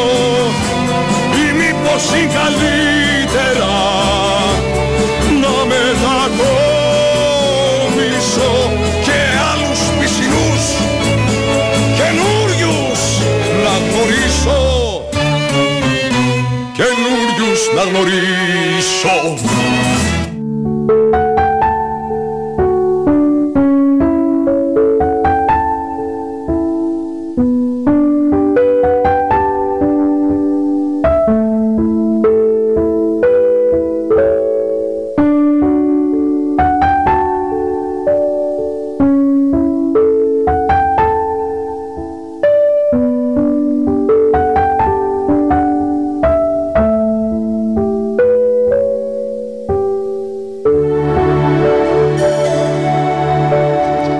βασιλιάς Αρθρούρος και η άσχημη γυναίκα. Από όλους τους βασιλιάδες και από όλους τους υπότες, ο βασιλιάς Αρθρούρος ήταν ο πιο ικανός, ο πιο γενναίος, ο καλόκαρδος και ο πιο καλοσυνάτος. Το βασίλειό του ήταν γεμάτο υπότες και όλοι είχαν το σεβασμό του λαού, γιατί τότε το να ήταν κάποιος υπότης ήταν μεγάλη υπόθεση και μεγάλη τιμή. Σήμαινε ότι ήταν άνθρωπος άξιος και δυνατός, ότι ο λαό τον αγαπούσε και τον σεβόταν πραγματικά. Μια νηξιάτικη μέρα ο βασιλιάς Αρθρούρο και η ακολουθία του ήταν για κυνήγι σε ένα από τα πυκνά δάση της Αγγλίας. Όταν ξαφνικά στο διάβατο εμφανίστηκε ένα όμορφο ελάφι. Κοντοστάθηκε για ένα λεπτό, κοίταξε το βασιλιά ίσια στα μάτια και έπειτα έτρεξε μακριά βαθιά στο δάσος. Αυτό το λεπτό όμως ήταν αρκετό για να μαγέψει το βασιλιά Αρθρούρο. Μα τι υπέροχο ζώο, σκέφτηκε, και μόνο μιας φώναξε τους άντρες τους. Τους άντρες του. Σταθείτε, να μην, να μην με ακολουθήσει κανείς. Αυτό το ελάφι θα το πιάσω μόνος μου. Και με τα μάτια καρφωμένα στο όμορφο ζώο, έδωσε μια στο λογό του και χάθηκε και αυτός μέσα στο δάσος. Το κυνηγούσε με μανία. Ήταν αποφασισμένος πως δεν θα το άφηνα να το ξεφύγει. Μα κάθε που το πλησίαζε και έλεγε πως έφτασε τη στιγμή επιτέλους που θα το έπιανε, το ελάφι έκανε ένα απρόσμενο άλμα και χανόταν πάλι μέσα στα δέντρα. Όσο πιο πολύ δυσκόλαβε το βασιλιά Αρθρούρο, τόσο πιο πολύ εκείνος πείσμονε και συνάμα το θαύμαζε για τον τρόπο που ελισσόταν και κατάφερνε πάντα να το ξεφύγει. Ώρα πολύ το κυνηγούσε και είχε μπει βαθιά, πολύ βαθιά μέσα στο πυκνό δάσος, όταν ξαφνικά κατάφερε να το παγιδεύσει. Πήρε ένα βέλος από τη φαρέτρα του, τέντωσε το τόξο του και φστ. Το, τέλ, το, το βέλος καρφώθηκε στο ελάφι και μιας το έριξε νεκρό. Ο βασιλιάς Αρθρούνο, ικανοποιημένος τώρα και έτοιμος να φωνάξει τους υπότες του, άκουσε πίσω του μία φωνή. Ωραία βολή, Βασιλιά Αρθρούρε, συγχαρητήρια. Παραξενεμένος ο Βασιλιάς γύρισε να δει ποιος ήταν εκεί, μιας και τόση ώρα δεν είχε αντιληφθεί καμιά άλλη παρουσία γύρω του. Λίγα μέτρα πιο μακριά από εκείνον αντίκρισε έναν παράξενο υπότι ντυμένο στα μαύρα και με πολεμικό εξοπλισμό. Επιτέλους, οι δρόμοι μας συναντιούνται ξανά, συνέχισε ο μαύρος υπότης πριν από χρόνια με αδίκησες. Μου πήρε τη γη μου, τη γη του βορρά, και την έδωσε σε άλλους. Μα κοίτα πώ τα φέρνει η τύχη. Να που συναντηθήκαμε και πάλι, και τώρα η ζωή σου είναι στα χέρια μου. Τι θα κάνεις τώρα που είσαι ολομόναχος Βασιλιά; Ιππότη ποιο είναι το όνομά σου, ρώτησε ο Βασιλιάς Αρθούρος. Το όνομά μου είναι Γκρόμερ Σόμερ Γιούρ. Σερ Γκρόμερ, σκέψου καλά τι πας να κάνεις. Είμαι άοπλος ολότελα και το να με σκοτώσεις έτσι μόνο ντροπή μπορεί να σου χαρίσει. Θα ατιμάσεις τον εαυτό σου και όλοι οι ιππότες όπου και να πας θα σε αρνηθούν. Ηρέμησε και έλα πίσω μαζί μου να λύσουμε ευθύς αμέσως την αδικία που σου έγινε. Ποτέ. Αν τώρα που σε έχω στο χέρι μου σε αφήσω να φύγεις, το ξέρω πως αργότερα θα με αγνοήσεις και δεν θα μου ξεπληρώσεις το κακό που μου έκανες. Κάνεις λάθος, Σερ Γκρόμερ. Χάρισέ μου τη ζωή και εγώ θα σου δώσω ό,τι μου ζητήσεις. Εσύ είσαι οπλισμένο για μάχη, και εγώ δεν έχω παρά μόνο το τόξο μου και τη φαρέτρα μου, που είναι σχεδόν αδιανή. Είναι άτιμο να με σκοτώσεις έτσι. Ό,τι και να λες, Βασιλιά, ό,τι και να μου τα μουτάζεις, δεν θα με σε βοηθήσει, γιατί η αλήθεια είναι ότι ούτε τα χρυσάφια σου με ενδιαφέρουν, ούτε η γη που έχεις. Ωστόσο, αν μου υπεσχεθεί ότι θα με συναντήσεις στο ίδιο ακριβώ σημείο, έχοντας πάλι μόνο το τόξο και τη φαρέτρα σου, τη μέρα που θεωρήσω, εγώ, τότε το υπόσχομαι, άρπαξε αμέσως την ευκαιρία ο Βασιλιάς Αρθρούλος. Μη βιάζεσαι και άκουσε με προσεκτικά. Την ίδια ακριβώς μέρα, σε ένα χρόνο από σήμερα, θα έρθεις μόνος εδώ στο σημείο το ίδιο που στεκόμαστε τώρα, χωρίς να έχεις μαζί σου τίποτα άλλο από τη φορέτρα και το τόξο σου. Κανένας υπότης δεν θα σε συνοδεύσει, κανένας δεν θα σε ακολουθήσει. Όταν θα φτάσεις εδώ, το μόνο που θα πρέπει να έχεις μαζί σου είναι η απάντηση σε ένα και μόνο ερώτημα. Τι είναι αυτό που οι γυναίκες επιθυμούν πιο πολύ; Αν δεν έχεις βρει την απάντηση σε αυτό το γρίφο, τότε θα χάσεις το κεφάλι σου. Σύμφωνοι; Σύμφωνοι. Μόνο που ομολογώ ότι ο γρίφος σου άλυτος φαίνεται παγίδα. Άσε με να φύγω τώρα και μιας και είμαι αληθινός βασιλιάς, το λόγο μου δεν θα τον πάρω πίσω. Και σε ένα χρόνο θα έρθω εδώ να σε συναντήσω και να σου δώσω την απάντηση που ζητάς. Τράβα λοιπόν το δρόμο σου, Βασιλιά, είπε ο υπότης ο Μαύρος, με ένα πονηρό χαμόγελο ζωγραφισμένο στα χείλη του. Δεν ξέρεις τι σε περιμένει και μη σου περάσει ούτε μια στιγμή από το μυαλό να πατήσει το λόγο που μου έδωσες. Το λόγο μου δεν θα τον αθετήσω ποτέ. Είναι η τιμή μου. Έχει για υπότι. Θα σε συναντήσω εδώ σε ένα χρόνο από τώρα, ακόμα και αν αυτό σημαίνει το τέλος μου. Αυτά είπε ο Βασιλιάς Αρθούρο και ύστερα φύσηξε τη Άλμπικα για να τον βρουν οι ακολουθοί του. Ο μαύρος υπότης τράβηξε το λογό του και με μιας εξαφανίστηκε στο δάσος. Και ύστερα από λίγο έφτασαν οι υπότες του Βασιλιά Αρθρούρου βρήκαν σκοτωμένο το ελάφι και το βασιλιά τους μονάχο σκοτεινιασμένο. Πάμε, Δεν μου αρέσει το κυνήγι σε αυτόν τον τόπο. Ήταν το μόνο που είπε και όλοι υπάκουσαν σιωπηλά. Στον δρόμο του γυρισμού όλοι είχαν καταλάβει πως κάτι απασχολούσε τον Βασιλιά. Ήταν σκεπτικός και φαινόταν πολύ λυπημένος. Ωστόσο, κανείς δεν τολμούσε να τον ρωτήσει. Τελικά τον Βασιλιά Αρθούρο πλησίασε ο Σερ Γκουέιν, ο πιο ικανός και πιο έμπιστος υπότης της φρουράς του. Βασιλιά μου, τι σε απασχολεί, φαίνεσαι στενοχωρημένος. Θα σου πω καλά με Γκουέιν, είπε ο Βασιλιάς. Στο δάσος πριν λίγο συνάντησα ένα υπότι ντυμένο στα μαύρα και οπλισμένο για μάχη. Απείλησε να με σκοτώσει, και αν δεν τηρήσω το λόγο που του έδωσα, τότε είναι, είμαι σίγουρα χαμένος. Μην ανησυχείς, Βασιλιά μου, και κανείς δεν θα μάθει ό,τι μου πεις. Με απείλησε και σίγουρα θα με σκοτώσει, αν δεν, αν δεν τον έπειτα πως είναι ατιμία να σκοτώσεις ένα όπλο. Και ύστερα, με έβαλε να το προσχετώ πως σε ένα χρόνο από σήμερα θα τον συναντήσω και πάλι στο ίδιο ακριβώς σημείο, πάλι άοπλος, κρατώντας μόνο τα συνεργά μου και κυνήγι, όπως και σήμερα. Και εκείνη τη μέρα θα πρέπει να γνωρίζω και να του πω την απάντηση στο τι είναι αυτό που οι γυναίκες επιθυμούν περισσότερο. Αν δεν καταφέρω να βρω τη σωστή απάντηση, τότε είμαι σίγουρος πως θα με σκοτώσει χωρίς έλεος. Μην ανησυχείς, Βασιλιά μου, και εγώ θα σε βοηθήσω, είπε ο Σερ Γκουέιν. Πάρε εσύ με το αλογό σου έναν δρόμο και πήγαινε όπου σε βγάλει σε πόλη, σε χωριά, όπου και να σε πάει. Και κάθε άντρα ή γυναίκα που θα συναντάσει στο διάβα σου θα τους ρωτάς αν ξέρουν τι είναι αυτό που μια γυναίκα επιθυμεί περισσότερο. Και εγώ θα κάνω ακριβώς το ίδιο. Θα ακολουθήσω άλλο δρόμο και θα κινήσω όπου με βγάλει. Και όποιος στον δρόμο μου συναντώ θα τον κάνω την ίδια ερώτηση. Και ό,τι απάντηση μου δίνουν θα τη γράφω σε ένα βιβλίο. Δεν είναι κακή η ιδέα σου, είπε ο Βασιλιάς, και ευθύς με το που άρχισαν πίσω από το. Με το που γύρισαν πίσω στο βασίλειο, οι δύο άντρες άρχισαν τις ετοιμασίες για να φύγουν όσο το δυνατόν πιο γρήγορα. Και έτσι και έκαναν. Μόλις όλα ήταν έτοιμα, ο Βασιλιάς Αρθούρο κινήσε από τη μια μεριά και ο Σερ Γκουέιν από την άλλη. Στον δρόμο που πήγαιναν, ρωτούσαν όλους τους άντρες και τις γυναίκες την ίδια ερώτηση: Τι είναι αυτό που θέλουν οι γυναίκες περισσότερο απ' όλα; Άλλοι είπαν ότι οι γυναίκες επιθυμούν φανταχτέρα ρούχα. Άλλοι είπαν ότι στις γυναίκες άρεσε πολύ να τις επενούν και άλλοι είπαν ότι αυτό που θέλουν και επιθυμούν περισσότερα από όλα οι γυναίκες είναι να έχουν δίπλα τους ένα γοητευτικό άντρα. Άλλοι είπαν εκείνο, άλλοι είπαν το άλλο. Ο καθένας έλεγε αυτό που του περνούσε από το μυαλό του και αυτό που πίστευε. Ο Σερ Γουέιν είχε μαζέψει τόσες πολλές απαντήσεις που όταν γύρισε πίσω στην αυλή, το βιβλίο που κρατούσε ήταν βαρύ και τεράστιο. Παρ' όλα αυτά, καμιά από τις αμέτρητες απαντήσεις δεν φαινόταν να είναι η σωστή. Όλες σίγουρα είχαν κάποια δόση αλήθειας, αλλά έλειπε κάτι. Ένας μήνας μου μένει ακόμα για τη συνάντηση, είπε ο Βασιλιάς, και το νιώθω ότι η σωστή απάντηση δεν την έχουμε. Όσος καιρός μου μένει ακόμα, θα ψάχνω στα τριγύρω δάση για την πραγματική απάντηση και ίσως θα καταφέρω. Κάνε όπως νομίζεις, Βασιλιά μου, και μην χάνεις το κουράγιο σου. Να θυμάσαι πάντα πως μετά το χειμώνα έρχεται η άνοιξη, είπε ο Σερκουέιν. Πράγματι, ο Βασιλιάς Αρθρούρος για μια φορά ακόμη χάθηκε μέσα στα αγγλικανικά δάση, αναζητώντας λύσεις στο γρίφο του. Κάλπαζε και κάλπαζε και κάλπαζε, ώσπου ο δρόμος του τον έφερνε σε μια γυναίκα. Μια γυναίκα που όμοιά της δεν είχε ξαναδεί. Μια γυναίκα που σίγουρα δεν θα μπορούσε να ξεχάσει ποτέ. Γιατί ήταν άσχημη φρικτά, η ασχημότερη που είχε δει ποτέ του. Το πρόσωπό της ήταν σαν του ζώου. Μάτια πρισμένα, σαν έτοιμα να πεταχτούν έξω, μύτη πλακουτσουτή σαν του κουρουνιού, δόντια κίτρινα και κοφτερά, λαιμός κοντός, σχεδόν ανύπαρκτος και ζαρωμένος. Η όμπη της στραβή, η πλάτη της καμπούρα, το σώμα της κακοβαλμένο.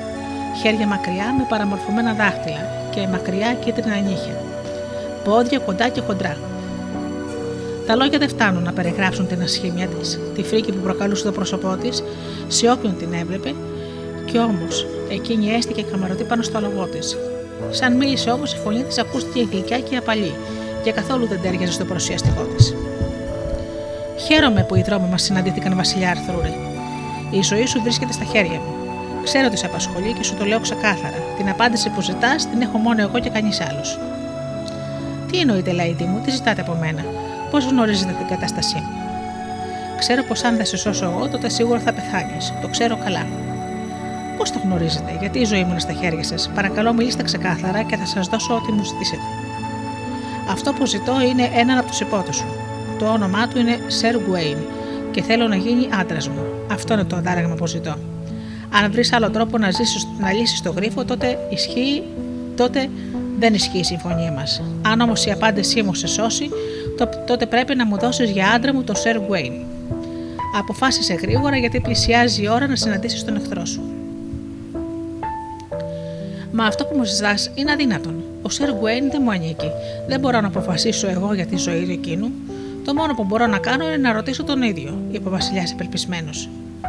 Ε, τότε μη χάνεις άλλο χρόνο. Γύρνα γρήγορα πίσω και ρώτα τον. Μόνο αν με παντρευτεί μπορεί να γλιτώσεις τη ζωή σου. Διαφορετικά είσαι χαμένος. Και πώς θα το κάνω εγώ σε αυτόν; Πώς, είναι πιστός υπότης και φίλος και ξέρω ότι δεν θα αρνηθεί, αφού η ζωή μου κρέμεται από αυτό. Και ποιο είναι, Lady, το όνομά σου; Είμαι η Lady Ράγκελ. Και ως τώρα δεν πρόδωσε κανέναν άντρα. Πήγαινε όμως και μην αργήσει. Θα σε συναντήσω πάλι εδώ για να μάθω την απάντησή σου. Έχετε γεια, Lady Ράγκελ, είπε ο βασιλιάς Αρθρούρος και κίνησε για το βασιλιό του. Στον δρόμο δεν σταμάτησε να σκέφτεται τα λόγια της άσχημης γυναίκας. Φανταζόταν τον πιστό του φίλο δίπλα σε αυτή την άσχημη γυναίκα και να τρίχεζε. Πώς μπορούσε να κάνει κάτι τέτοιο στον καλό του φίλο, στον καλύτερό του υπότη; Σαν έφτασε εκεί που ο πρώτος άνθρωπο, σαν έφτασε εκεί, ο πρώτος άνθρωπος που συνάντησε ήταν ο Σερ Γκουέιν. Πώς πήγε να ζητήσει η βασιλιά μου, Καλά μου Γκουέιν, φοβάμαι ότι θα πεθάνω από το συμπαθή του Σερ Γκρόμερ. Μη λες τέτοια βασιλιά μου, θα έδινα και τη ζωή μου ακόμα για να σε σώσω. Άκουσε με λοιπόν πώς έχουν τα πράγματα και βάσε την υπομονή σου, φίλε μου.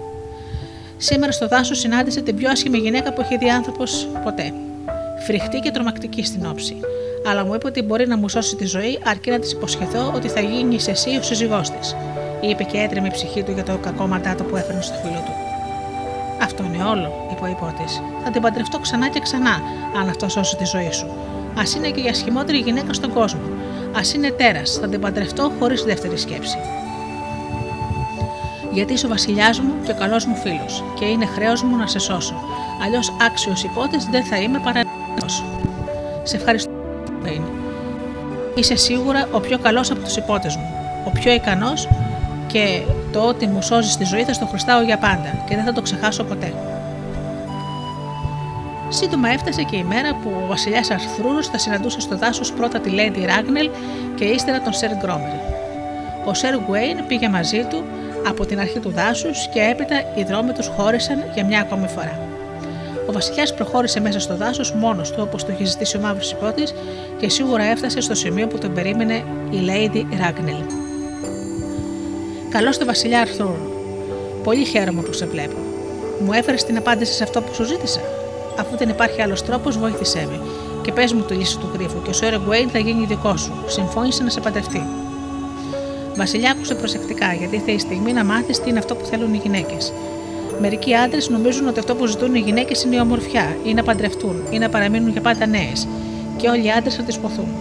Ωστόσο, ένα μονάχα πράγμα υπάρχει που επιθυμούν όλες μα όλες οι γυναίκες, και αυτό είναι να είναι κυρίες του εαυτού τους. Αυτή είναι η απάντηση που ζητά, Βασιλιά, και αυτή να πεις στον υπότι που θα συναντήσεις. Να ξέρεις ότι θα θυμώσει που βρήκες την απάντηση και θα καταραστεί τη γυναίκα που σε βοήθησε, γιατί όλο το σχέδιό του πάει χαμένο. Έχει θάρρος και προχώρα. Δεν πρόκειται να σου ξανασυμβεί τίποτα κακό. Έτσι και έκανε ο Βασιλιάς Αρθούρο, και ύστερα από λίγο έφτασε στο σημείο που τον περίμενε ο μαύρος υπότης. Καλώς το Βασιλιά, είπε ο Σέρ Γκρόμερ, με ένα μοχθηρό χαμόγελο στα χείλη. Είμαι έτοιμος να ακούσω την απάντησή, που, την απάντησή σου, αν τη βρήκες φυσικά.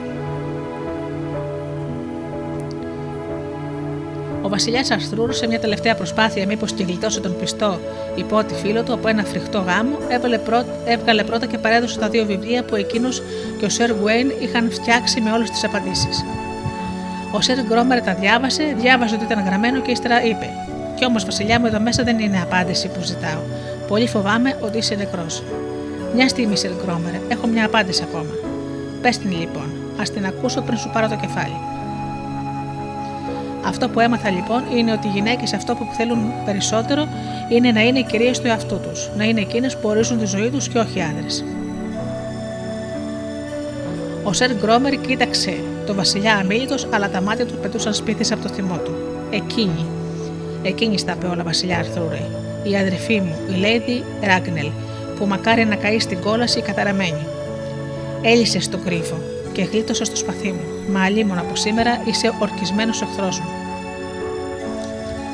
Όχι, δεν θα με βρεις ποτέ πια απέναντί σου, ούτε θα σε κυνηγήσω.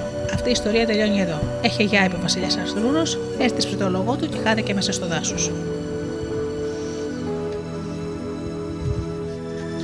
Ύστερα από λίγο, ο δρόμος του διασταυρώθηκε με εκείνον της Lady Ragnell. Βασιλιά Αρθούρε, χαίρομαι που είσαι ακόμα ζωντανός. Άρα έγιναν όλα όπως ακριβώς σου είπα. Αφού λοιπόν εγώ και μόνο εγώ σου έσωσα τη ζωή, ήρθε η ώρα να παντρευτώ το Sir Wayne. Δεν θα πάρω πίσω το λόγο μου, Lady Ragnell. Μπορείς να με ακολουθήσεις πίσω στο βασιλιό μου.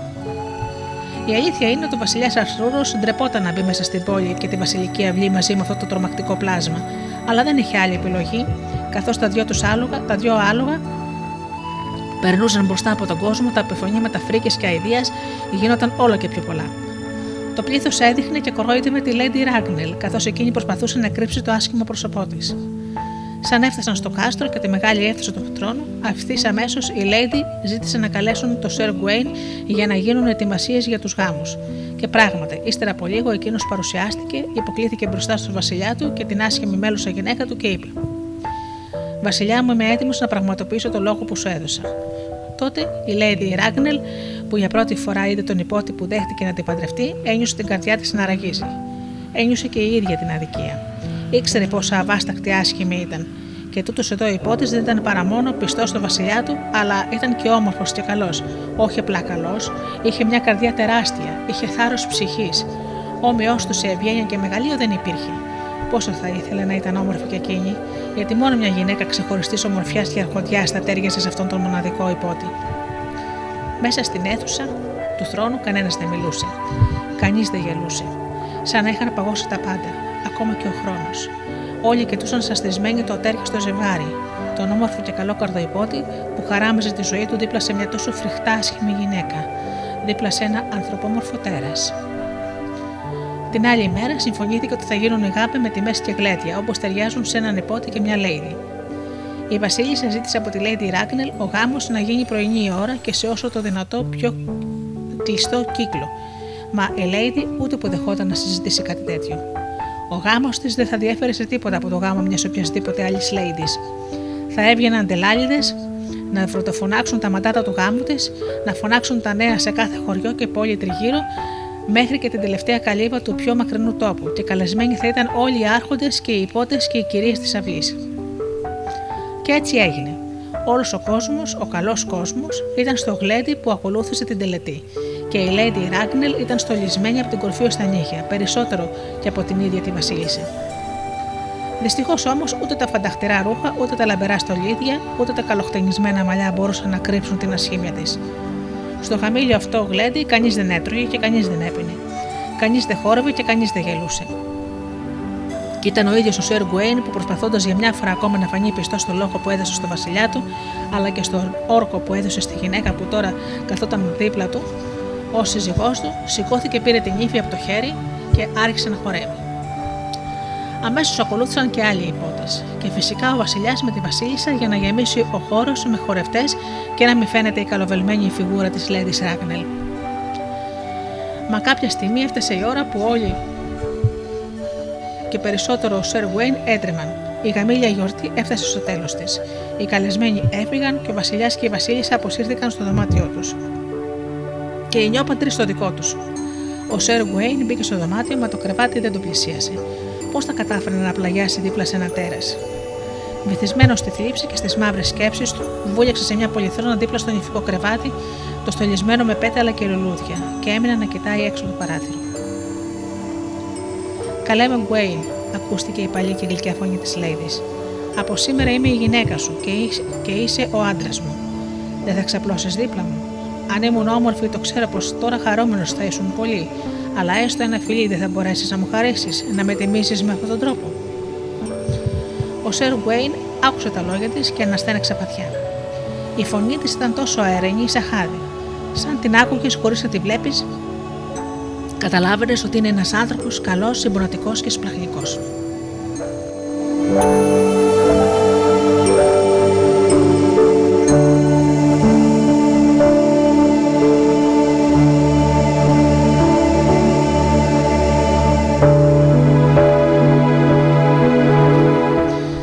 Γιατί να μην ήταν και το παρουσιαστικό της πιο γλυκό; Τα λόγια της έκρυβαν πόνο, αλλά και την πεκρή αλήθεια, γιατί η αλήθεια ήταν πως τώρα πια εκείνη ήταν γυναίκα του. Με βαριά καρδιά την πλησίασε, με βαριά καρδιά έκατσε δίπλα της. Έκλεισε τα μάτια και όσο πιο τρυφερά μπορούσε, φίλησε το άγριο σκαμμένο της μάγουλ. Και ύστερα άνοιξε τα μάτια του. Μα μπροστά του ήταν η πιο όμορφη γυναίκα που είχε αντικρίσει ποτέ στη ζωή του. Ποια είσαι εσύ, είπε, μονα... είπε με μια σαστισμένος. Είμαι η γυναίκα σου, δεν σου αρέσω.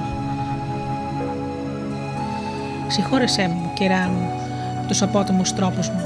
Μέχρι πριν από λίγο ήσουν η πιο άσημη γυναίκα που έχω δει ποτέ. Και τώρα ξαφνικά το πρόσωπό σου είναι αγγελικό, όπως η φωνή σου, και την ομορφιά σου καμιά τη φτάνει. Και βέβαια μου αρέσεις. Και γεμάτος χαρά, χωρίς κανένα δισταγμό αυτή τη φορά, την πήρε αγκαλιά και την ξαναφίλησε. Καλέ μου, έλυσες τα μάγια που είχα από τη μητριά μου. Αλλά όχι όλα. Δυστυχώς η ομορφιά μου δεν κρατάει πολύ. Μπορεί να με έχεις όμορφη το πρωί και άσχημη το βράδυ, ή άσχημη το πρωί και όμορφη το βράδυ. Εσύ θα διαλέξεις. Η απόφαση ήταν δύσκολη. Τι να διάλεγε. Αν ήταν όμορφη το πρωί, αυτό σήμαινε ότι όλοι θα έβλεπαν και θα αναγνώριζαν την ομορφιά της. Κανένας δεν θα μπορούσε πια να την κουτσοπολεύει ή να γελάει πίσω από την πλάτη της. Κανένας δεν θα λυπόταν εκεί για την ασχήμια της και εκείνος για, για την άτυχη μοίρα του. Θα είχε την αναγνώριση του κόσμου που τόσα χρόνια της έλειπε. Όλοι θα τη σεβόταν και θα ήταν μια ταιριαστή σύζυγος στο πλάι του. Σίγουρα ήταν πιο δίκαιο για εκείνη και ήταν αυτό που της άξιζε. Αλλά αν επέλεγε κάτι τέτοιο, τότε τα βράδια εκείνος θα έπρεπε να ξαπλώνει με την άσχημη Lady Ράγνελ. Πώς θα έντεχε κάτι τέτοιο; Και ήταν και αυτό άδικο. Όλος ο κόσμος να τη θαυμάζει και εκείνος να μην χαίρεται στην αγκαλιά του την ομορφιά της. Αν πάλι διάλεγε να είναι εκείνη η όμορφη τη νύχτα, τότε η απόφασή του θα ήταν εγωιστική, γιατί εκείνος θα χαιρόταν την τακάλια και την ομορφιά της, αλλά εκείνη κάθε πρωί θα έπρεπε να επιμένει τη σκληρότητα, την κοροϊδία, τη λύπηση και την κακία του κόσμου, που δεν άντυχε την ασχήμια της. Δύσκολη η απόφαση που μου ζητάς να πάρω. Πώς μπορώ να επιλέξω; Ό,τι και να σκεφτώ, λάθος μου φαίνεται. Νομίζω πως αυτή η υπόθεση είναι δική σου για να πάρεις. Διάλεξε εσύ, αγαπημένη μου γυναίκα, ό,τι προτιμάς για τον εαυτό σου. Ένα τεράστιο χαμόγελο φώτισε το, το πρόσωπο της Lady Σάγνελ. Σε ευχαριστώ, καλά μου, Γκουέιν. Σε ευχαριστώ. Αυτή ήταν η σωστή απάντηση. Μου έδωσε το μοναδικό πράγμα που πραγματικά επιθυμεί μια γυναίκα. Να μπορεί να αποφασίζει μόνη της για τη ζωή της και τον εαυτό της. Τα μάγια λύθηκαν. Λύθηκαν εντελώς. Δεν θα ξαναδείς ποτέ αυτή την άσχημη γυναίκα. Όμορφη θα με έχεις κάθε μέρα και κάθε νύχτα. Γιατί τώρα πια το ξέρω ότι η αγάπη σου είναι αληθινή. Με αγαπάς πραγματικά για να με αφήσεις να αποφασίσω μόνη μου για τον εαυτό μου. Με λύτρωσες και έλυσες τα μάτια μια για πάντα. Είμαι δική σου όπως ονειρευόσουν και για πάντα, είπε και έπεσε στην αγκαλιά του. Και αυτή ήταν η ιστορία του Σερ Γκουέιν και της Λέντι Σεράγνελ, που έμειναν μαζί για πάντα, ερωτευμένοι και αγαπημένοι για μια ολόκληρη ζωή.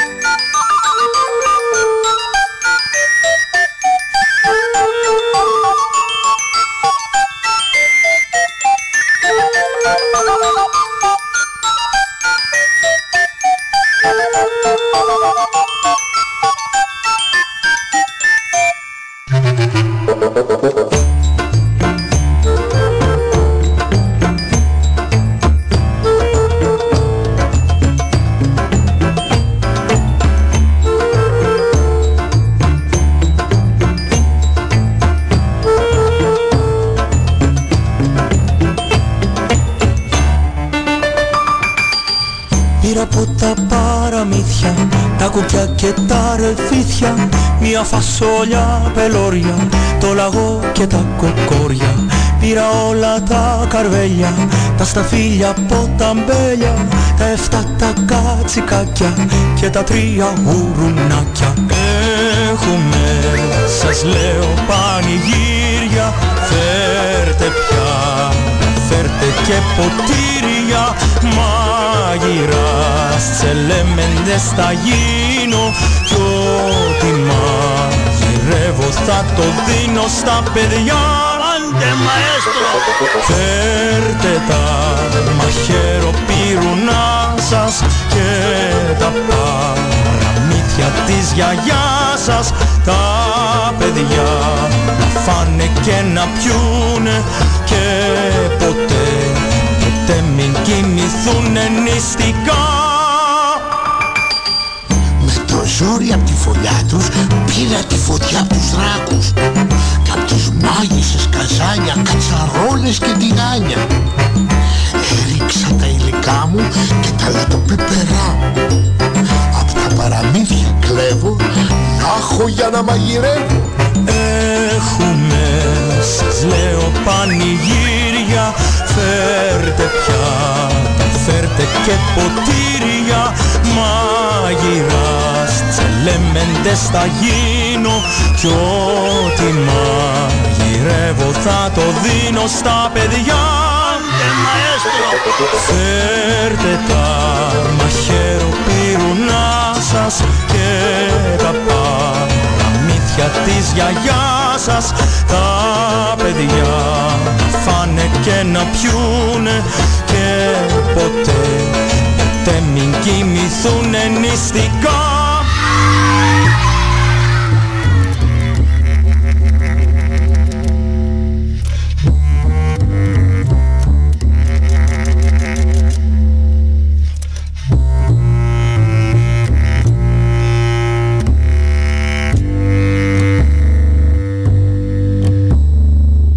Ένας τεμπέλης δράκος σε σκότεινη σπηλιά. Κοιμόταν όλη μέρα σε πέρσικα χαλιά. Έβγαινε στην κοιλάδα μονάχα για φαΐ εξήντα πέντε βόδια τα τρώε στη στιγμή.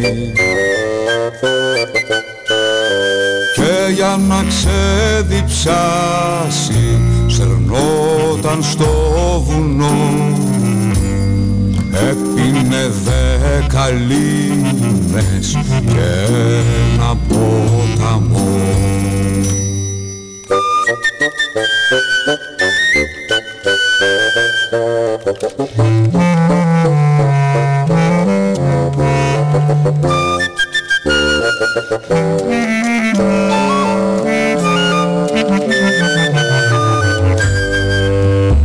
Ερχόντουσαν οι πότες και μπαίναν στη σπηλιά το δράκο να σκοτώσουν με όπλα και σπαθιά. Μα ο τεμπέλης δράκος βαριότανε πολύ οι πότες να μασάει που είναι και σκληροί. Κι αυτό έτσι ξαπλωμένος πετούσε τις φωτιές να ανάψουνε τα ξύλα και να ψήθει ο καφές έστρωνε το τραπέζι άναβε τα κεριά.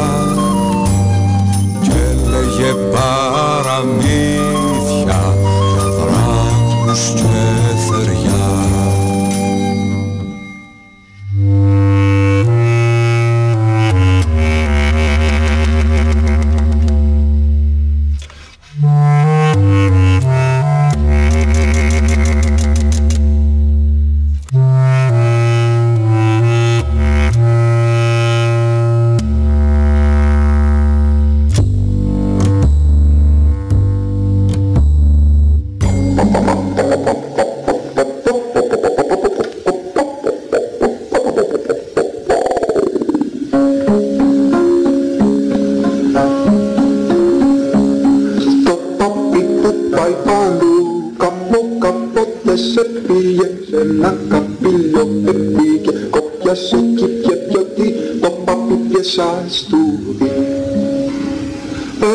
ε, πα, πα, πα, δεν πα, τα πόδια γύρω μου γυρίζουν όλα. Πα, πα, πα, πώς εννοώ τα λόγια, πώς τα δώσω γύρω μου όλα.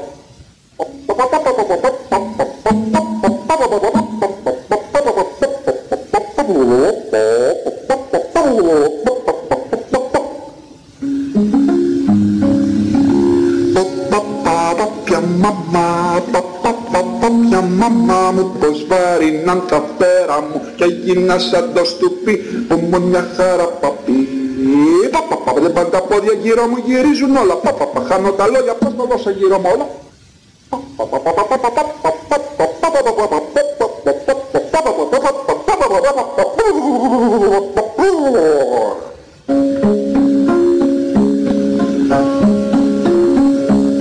Το παπί που πάει παντού Καπό κάποτε σε πήγε σε ένα καπήλιο επήγε Κόπιασε κι και πιωτή το παπούδι σας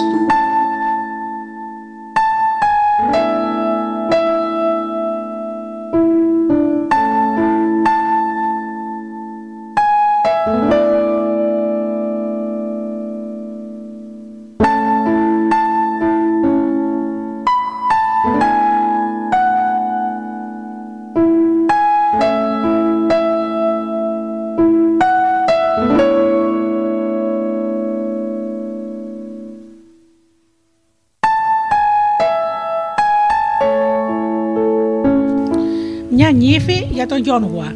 Παραμύθι από το Κογκό. Ήταν πια καιρός για τον Γιόνγουα να παντρευτεί. Να βρει μια γυναίκα της προκοπής να, κο- να νοικοκυρευτεί. Δύσκολο πράγμα όμως. Δύσκολο γιατί ο Γιόνγουα δεν ήταν όποιος και όποιος νέος, ήταν ο γιος του αρχηγού. Ο γιος του μεγάλου και τρανού Λοκούντου. Του ξακουστού ήρωα που όλοι θαύμασμα- θαύμαζαν και απάκουαν πιστά. Επομένως, αφού ήταν τέτοιος ο πατέρας του, τέτοιος ήταν και ο γιος, και ανάλογα έπρεπε να είναι και η νύφη. Και ο Γιόγκουα το ήξερε καλά αυτό. Γι' αυτό και ποτέ δεν του άρεσαν οι μικροκαμωμένες, λετεπίλεπτες, αέρινες, αδύνατες και ασθενικές και αδύναμες γυναίκες. Όχι. Για έναν άντρα σαν κι αυτόν, η κατάλληλη γυναίκα θα έπρεπε να είναι μεγαλόσωμη, πληθωρική, γεμάτη πιασίματα, με μπράτσα δυνατά, με γοφά γεμάτα, μεγαλόστιθη, ζουμερή. Ναι, η κατάλληλη γυναίκα για το Γιόγκουα θα έπρεπε να είναι νταρντάνα. Και ο Γιόγκουα ήταν αποφασισμένος. Μια τέτοια γυναίκα θα έβρισκε έστω και αν έπρεπε να γυρίσει όλο τον κόσμο, έστω και αν έπρεπε να φτάσει μέχρι την άκρη της γης. Σε αυτή την σκέψη στο, μυα- με αυτή τη σκέψη στο μυαλό, με αυτό το στόχο και μόνο, ο Γιόγκουα ξεκίνησε προς έβριση της, της σωστής και γεροδημένης γυναίκας. Ταξίδεψε σε χωριά, σε πόλεις, πέρασε βουνά και θάλασσες, λαγκάδια και λιβάδια, πήγε κοντά και μακριά σε τόπους γνωστούς και άγνωστους, ψάχνοντας πάντα, πάντα αναζητώντας τη γυναίκα των ονείρων του, εκείνη την πληθωρική γυναίκα που θα μπορούσε να του κλέψει την καρδιά. Είδε και γνώρισε γυναίκες πολλές αμέτρητες, άλλες ισχνές, άλλες κανονικές, άλλες τσουποτέ, άλλες γεματούτσικες, και άλλες πιο γεμάτες, και άλλες με τα πάχια και τα κάλλη τους. Αλλά καμιά, μα καμιά δεν ήταν σωστή. Τα μάτια του Γιόγκουα, όλες ήταν, στα μάτια του Γιόγκουα ήταν όλες ακόμα σχετικά μικρόσωμες, λετεπίλαψτε και εύθραυστες. Καμιά δεν φαινόταν να μπορούσε να πιάσει την πέτρα και να τη στύψει. Καμιά δεν φαινόταν άξια να γίνει η γυναίκα του, γυναίκα του γιου του ξακουστού Λοκούντο. Ώσπου μια μέρα, μια μέρα σαν όλες τις άλλες, ο Γιόγκουα περπατούσε στον δρόμο, κοιτάζοντας όπως πάντα δεξιά και αριστερά, μετρώντας και ζυγίζοντας με το μάτι τις γυναίκες που υπήρχαν γύρω του. Όταν ξαφνικά είδε να έρχεται προς το μέρος του ένας άντρας καλυμμένος με λάδι από την κορυφή μέχρι τα νύχια. Τι στο καλό έπαθες εσύ, ρώτησε παραξενεμένος ο Γιόγκουα. Τι έπαθα, άστα φίλε μου, και την πάτησα άσχημα. Αυτό έπαθα. Για όλα αυτά η, η Γιόνκα. Δεν σε καταλαβαίνω, ποια είναι η Γιόνκα. Η Γιόνκα είναι η κόρη του αρχικού στο διπλανό χωριό. Αλλά δεν είναι μόνο αυτό. Η Γιόνκα είναι δυνατή. Και όταν λέμε δυνατή, εννοούμε πολύ δυνατή. Είναι ψηλή, γεροδεμένη, πρα- μπρατσαρού αφράτη με μεγάλα στήθη και μεγάλα καπούλια. Η Γιόνκα είναι. Πώς να σου το πω, είναι νταρντάνα. Στο άκουσμα αυτής της λέξης άστραψε το μάτι του Γιόγκουα. Η καρδιά του πλημμύρισε από ελπίδα, λαχτάρα, χαρά και ενθουσιασμό. Όλοι θέλουν να παντρευτούν την Ιόγκα, συνέχισε ο άντρας. Αλλά εκείνη δεν θέλει κανέναν και κάθε φορά που έρχεται κάποιος να τη ζητήσει σε γάμο, Εκείνη του λέει ότι πρέπει πρώτα να παλέψει μαζί της. Και αν καταφέρει να τη ρίξει κάτω, τότε θα δεχτεί να γίνει γυναίκα του. Αν όμως εκείνη τον ρίξει κάτω, τότε ο γαμπρός έχει χάσει την ευκαιρία του. Και το χειρότερο, όλη η πάλι γίνεται μέσα σε ένα λάκκο γεμάτο με λάδι καρύδας. Λάδι καρύδας; Ολόκληρος λάκκος γεμάτος με λάδι καρύδας.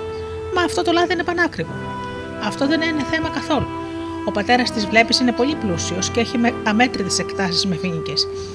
Με κάθε ευχαρίστηση και μεγάλη ευχαρίστηση μάλιστα, κάθε φορά διατάζει να γεμίζουν το λάκκο, το λάκκο με λάδι και καμαρώνει βλέποντας την κόρη του να παλεύει με τον κάθε έρμο επίδοξο γαμπρό. Και δεν φτάνει που ο λάκκο είναι γεμάτο με λάδι, αλήφεται και η ίδια από την κορφή ως τα νύχια και το απλώνεις όλο το στο σώμα και δεν μπορείς να την πιάσεις από πουθενά. Για κοίτα με, προσπάθησα να την πιάσω και να τη ρίξω, αλλά στο λεπτό εκείνη με σήκωσε στον αέρα σαν πούπουλο και με πέταξε κάτω σαν σακί με πατάτες. Έγινα ρεζίλ. Όλοι γελούσαν με το πάθημά μου. Όλοι με κορόιδευαν μέχρι που βγήκα έξω από το χωριό. Ήταν το πιο ανόητο πράγμα που αποφάσισα ποτέ να κάνω. Πώς πίστεψα πως θα μπορούσα να την νικήσω; Έγινα ρεζίλ. Αυτά είπε ο άντρας και ύστερα απογοητευμένος, μονολογώντα και κουνώντας το κεφάλι του έφυγε μακριά. Ο Γιώργο όμω έστηκε στο ίδιο σημείο και το πρόσωπό του έλαμπε από χαρά για όλα αυτά που είχε ακούσει.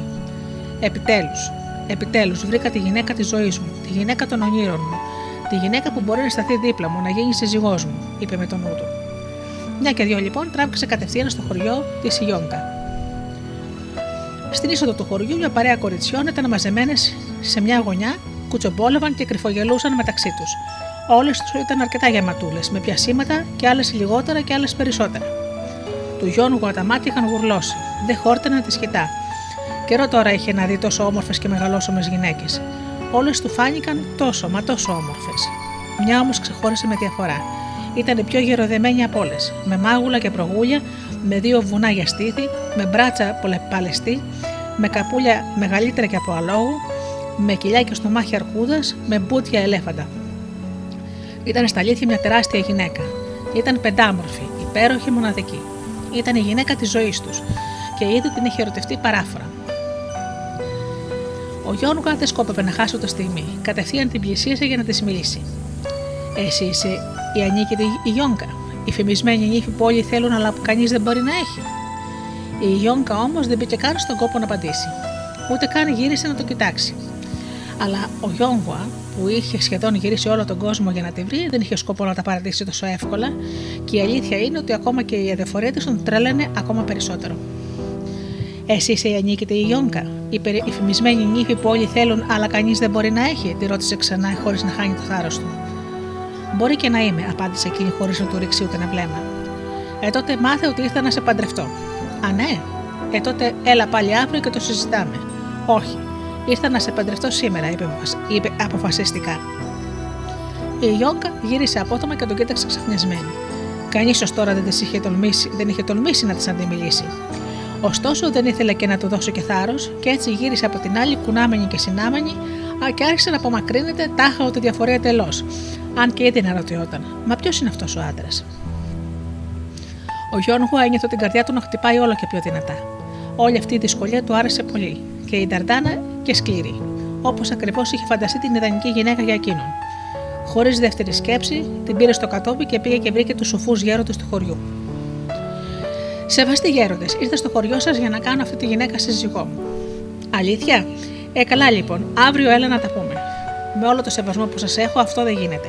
Δεν αντέχω να περιμένω ούτε μια μέρα. Εγώ ήρθα να την παντρευτώ σήμερα.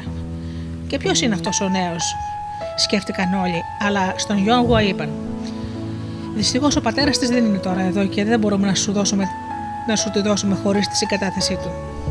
Ε, τότε καλέστε τον να έρθει. Δεν έχω σκοπό να φύγω από το ποδό αν δεν την παντρευτώ. Τι να κάνουν οι γέροντες; Ερωτευμένος και αποφασισμένος φαινόταν. Είχαν δεν είχαν λοιπόν, κάλεσαν τον πατέρα της να έρθει και εκείνος μόλις εμφανίστηκε, ο Γιόνγουα σηκώθηκε όρθιος και του είπε με σταθερή φωνή. Σεβαστέ αρχηγέ, ήρθα να, να ζητήσω την κόρη σας σε γάμο.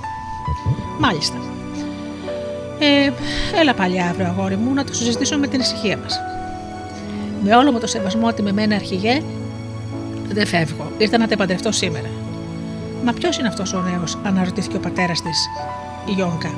Αλλά στο Γιώργο είπε μόνο: Πρέπει πρώτα να περάσεις μια δοκιμασία. Είμαι έτοιμος για όλα, απάντησε ο Γιώργο. Με μεγάλη μου χαρά δέχομαι να περάσω οποιαδήποτε δοκιμασία. Και τότε ξεκίνησε η γνωστή διαδικασία. Ο πατέρας της Ιόγκα έδωσε αμέσως εντολή να γεμίσουν το μεγάλο λάκκο με λάδι καρύδας. Όλα ήταν έτοιμα. Η Ιόγκα πήδηξε μέσα, άλυψε όλο της το σώμα με λάδι και κοίταξε τον, τον Γιώργο στα μάτια προκλητικά. Ήταν έτοιμη. Έτοιμος όμως ήταν και ο Γιώργο. Τρελός από έρωτα, έδωσε μια και να σου τον καυτόνα μέσα στο λάκκο. Το λάδι έφτανε μέχρι τη μέση, μέχρι τη μέση της Ιόγκα, αλλά το λάδι έφτανε και μέχρι τη μέση του Γιόγκουα. Ήταν ψηλή, αλλά ήταν και ψηλός κι αυτός.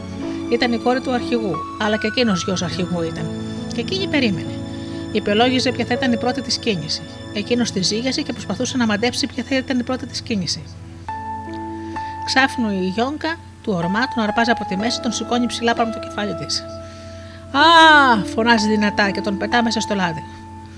Πριν προλάβει όμως να πανηγυρίσει τη νίκη της, ο Γιώργο γαμμένα πίτο βρίσκεται πάλι όρθιος μπροστά της.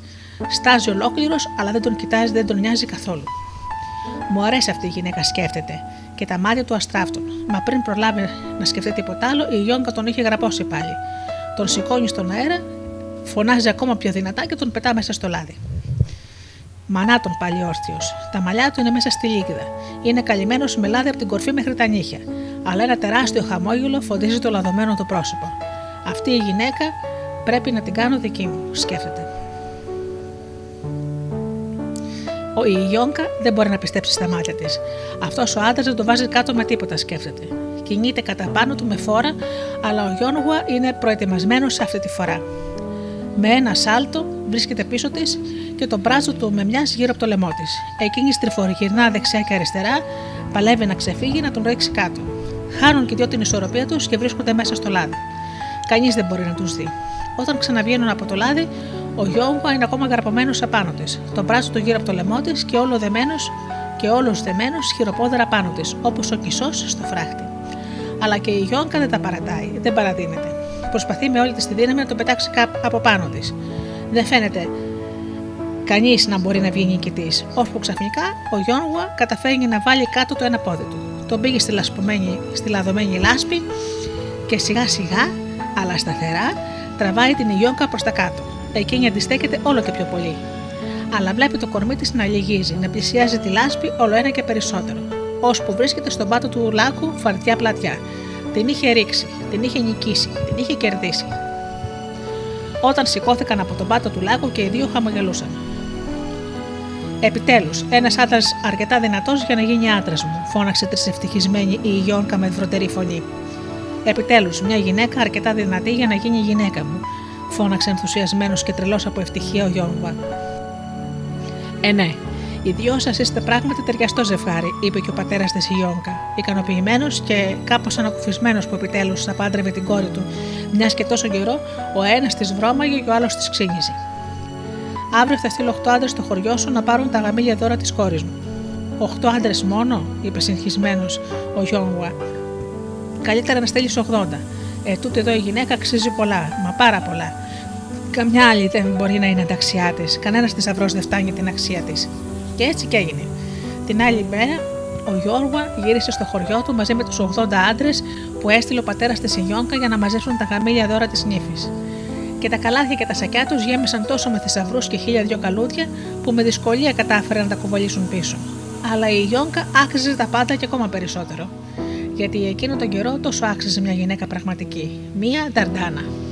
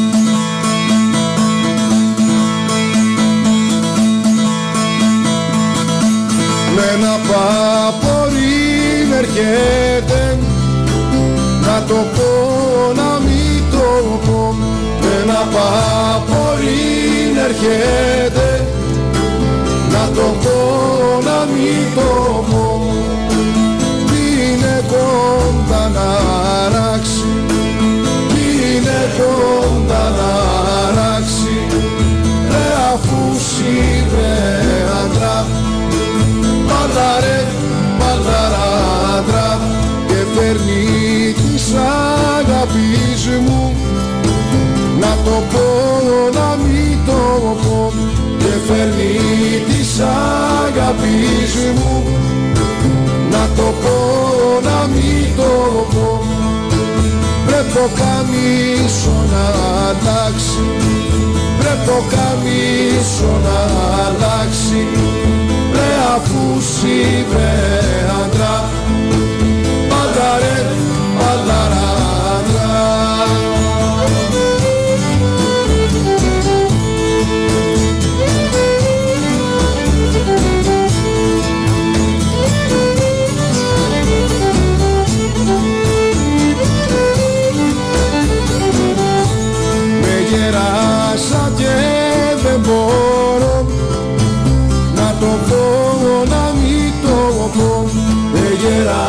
γεράσα και δεν μπορώ να το πω, να μην το πω. Τις νύχτες να γυρίσω με τις νύχτες να γυρίσω ρε αφού σίδε άντρα. Παλαρέ, παλαρά άντρα και τις ψιλομέλαχρίνες Πάντα ρε δυο-τρεις φορές και τις ψιλομέλαχρίνες Πάντα ρε δυο-τρεις φορές. Να τις καλησπερίσω και να τις καλησπερίσω ρε αφού σιβε άντρα πάντα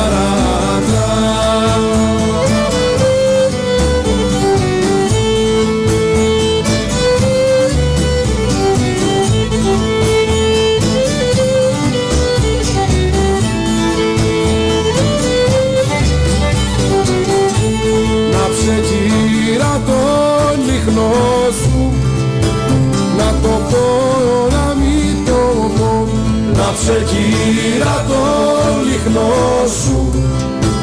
Να το πω να μην το πω. Ρε και βάλε του γελάει.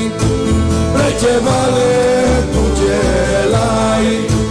Ρε αφού σήμερα Πάντα ρε, πάντα ράντα σε την πόρτα σου ανοιχτή. Να το πω σου ανοιχτή Να το πω να μην το πω. Ρε κι εγώ θα έρθω το βράδυ Ρε κι εγώ θα έρθω το βράδυ Ρε αφού σύμπρε άντρα Πάντα ρε, πάντα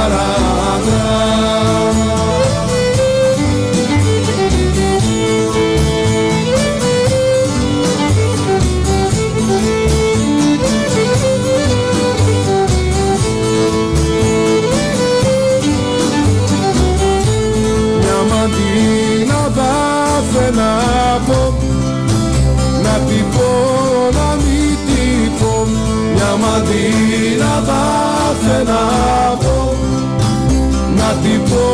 Να μην την πω και ένα μαντιναδάκι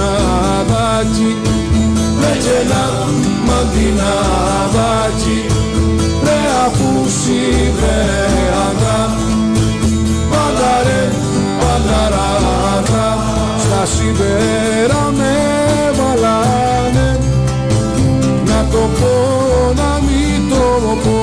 Στα σιδέρα με βαλάνε Να το πω να μην το πω. Ρε για το Κατερινάτσι. Ρε για το Κατερινάτσι. Ρε αφού βρε άντρα. Πάντα ρε, πάντα Αγαπημένοι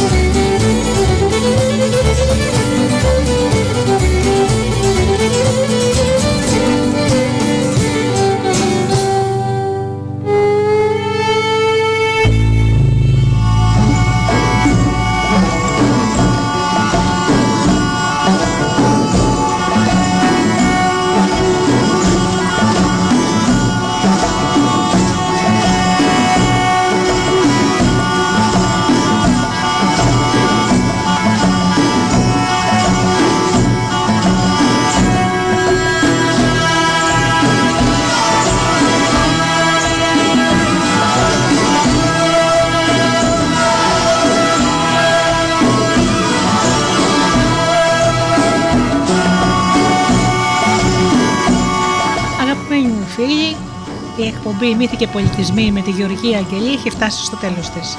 Σας ευχαριστώ θερμά για αυτές τις δύο ώρες που ήμασταν εδώ μαζί και ακούγαμε παραμύθια. Ανανεώνω το ραντεβού μας για το επόμενο Σάββατο στις 10 όπως πάντα. Έως τότε φίλοι μου,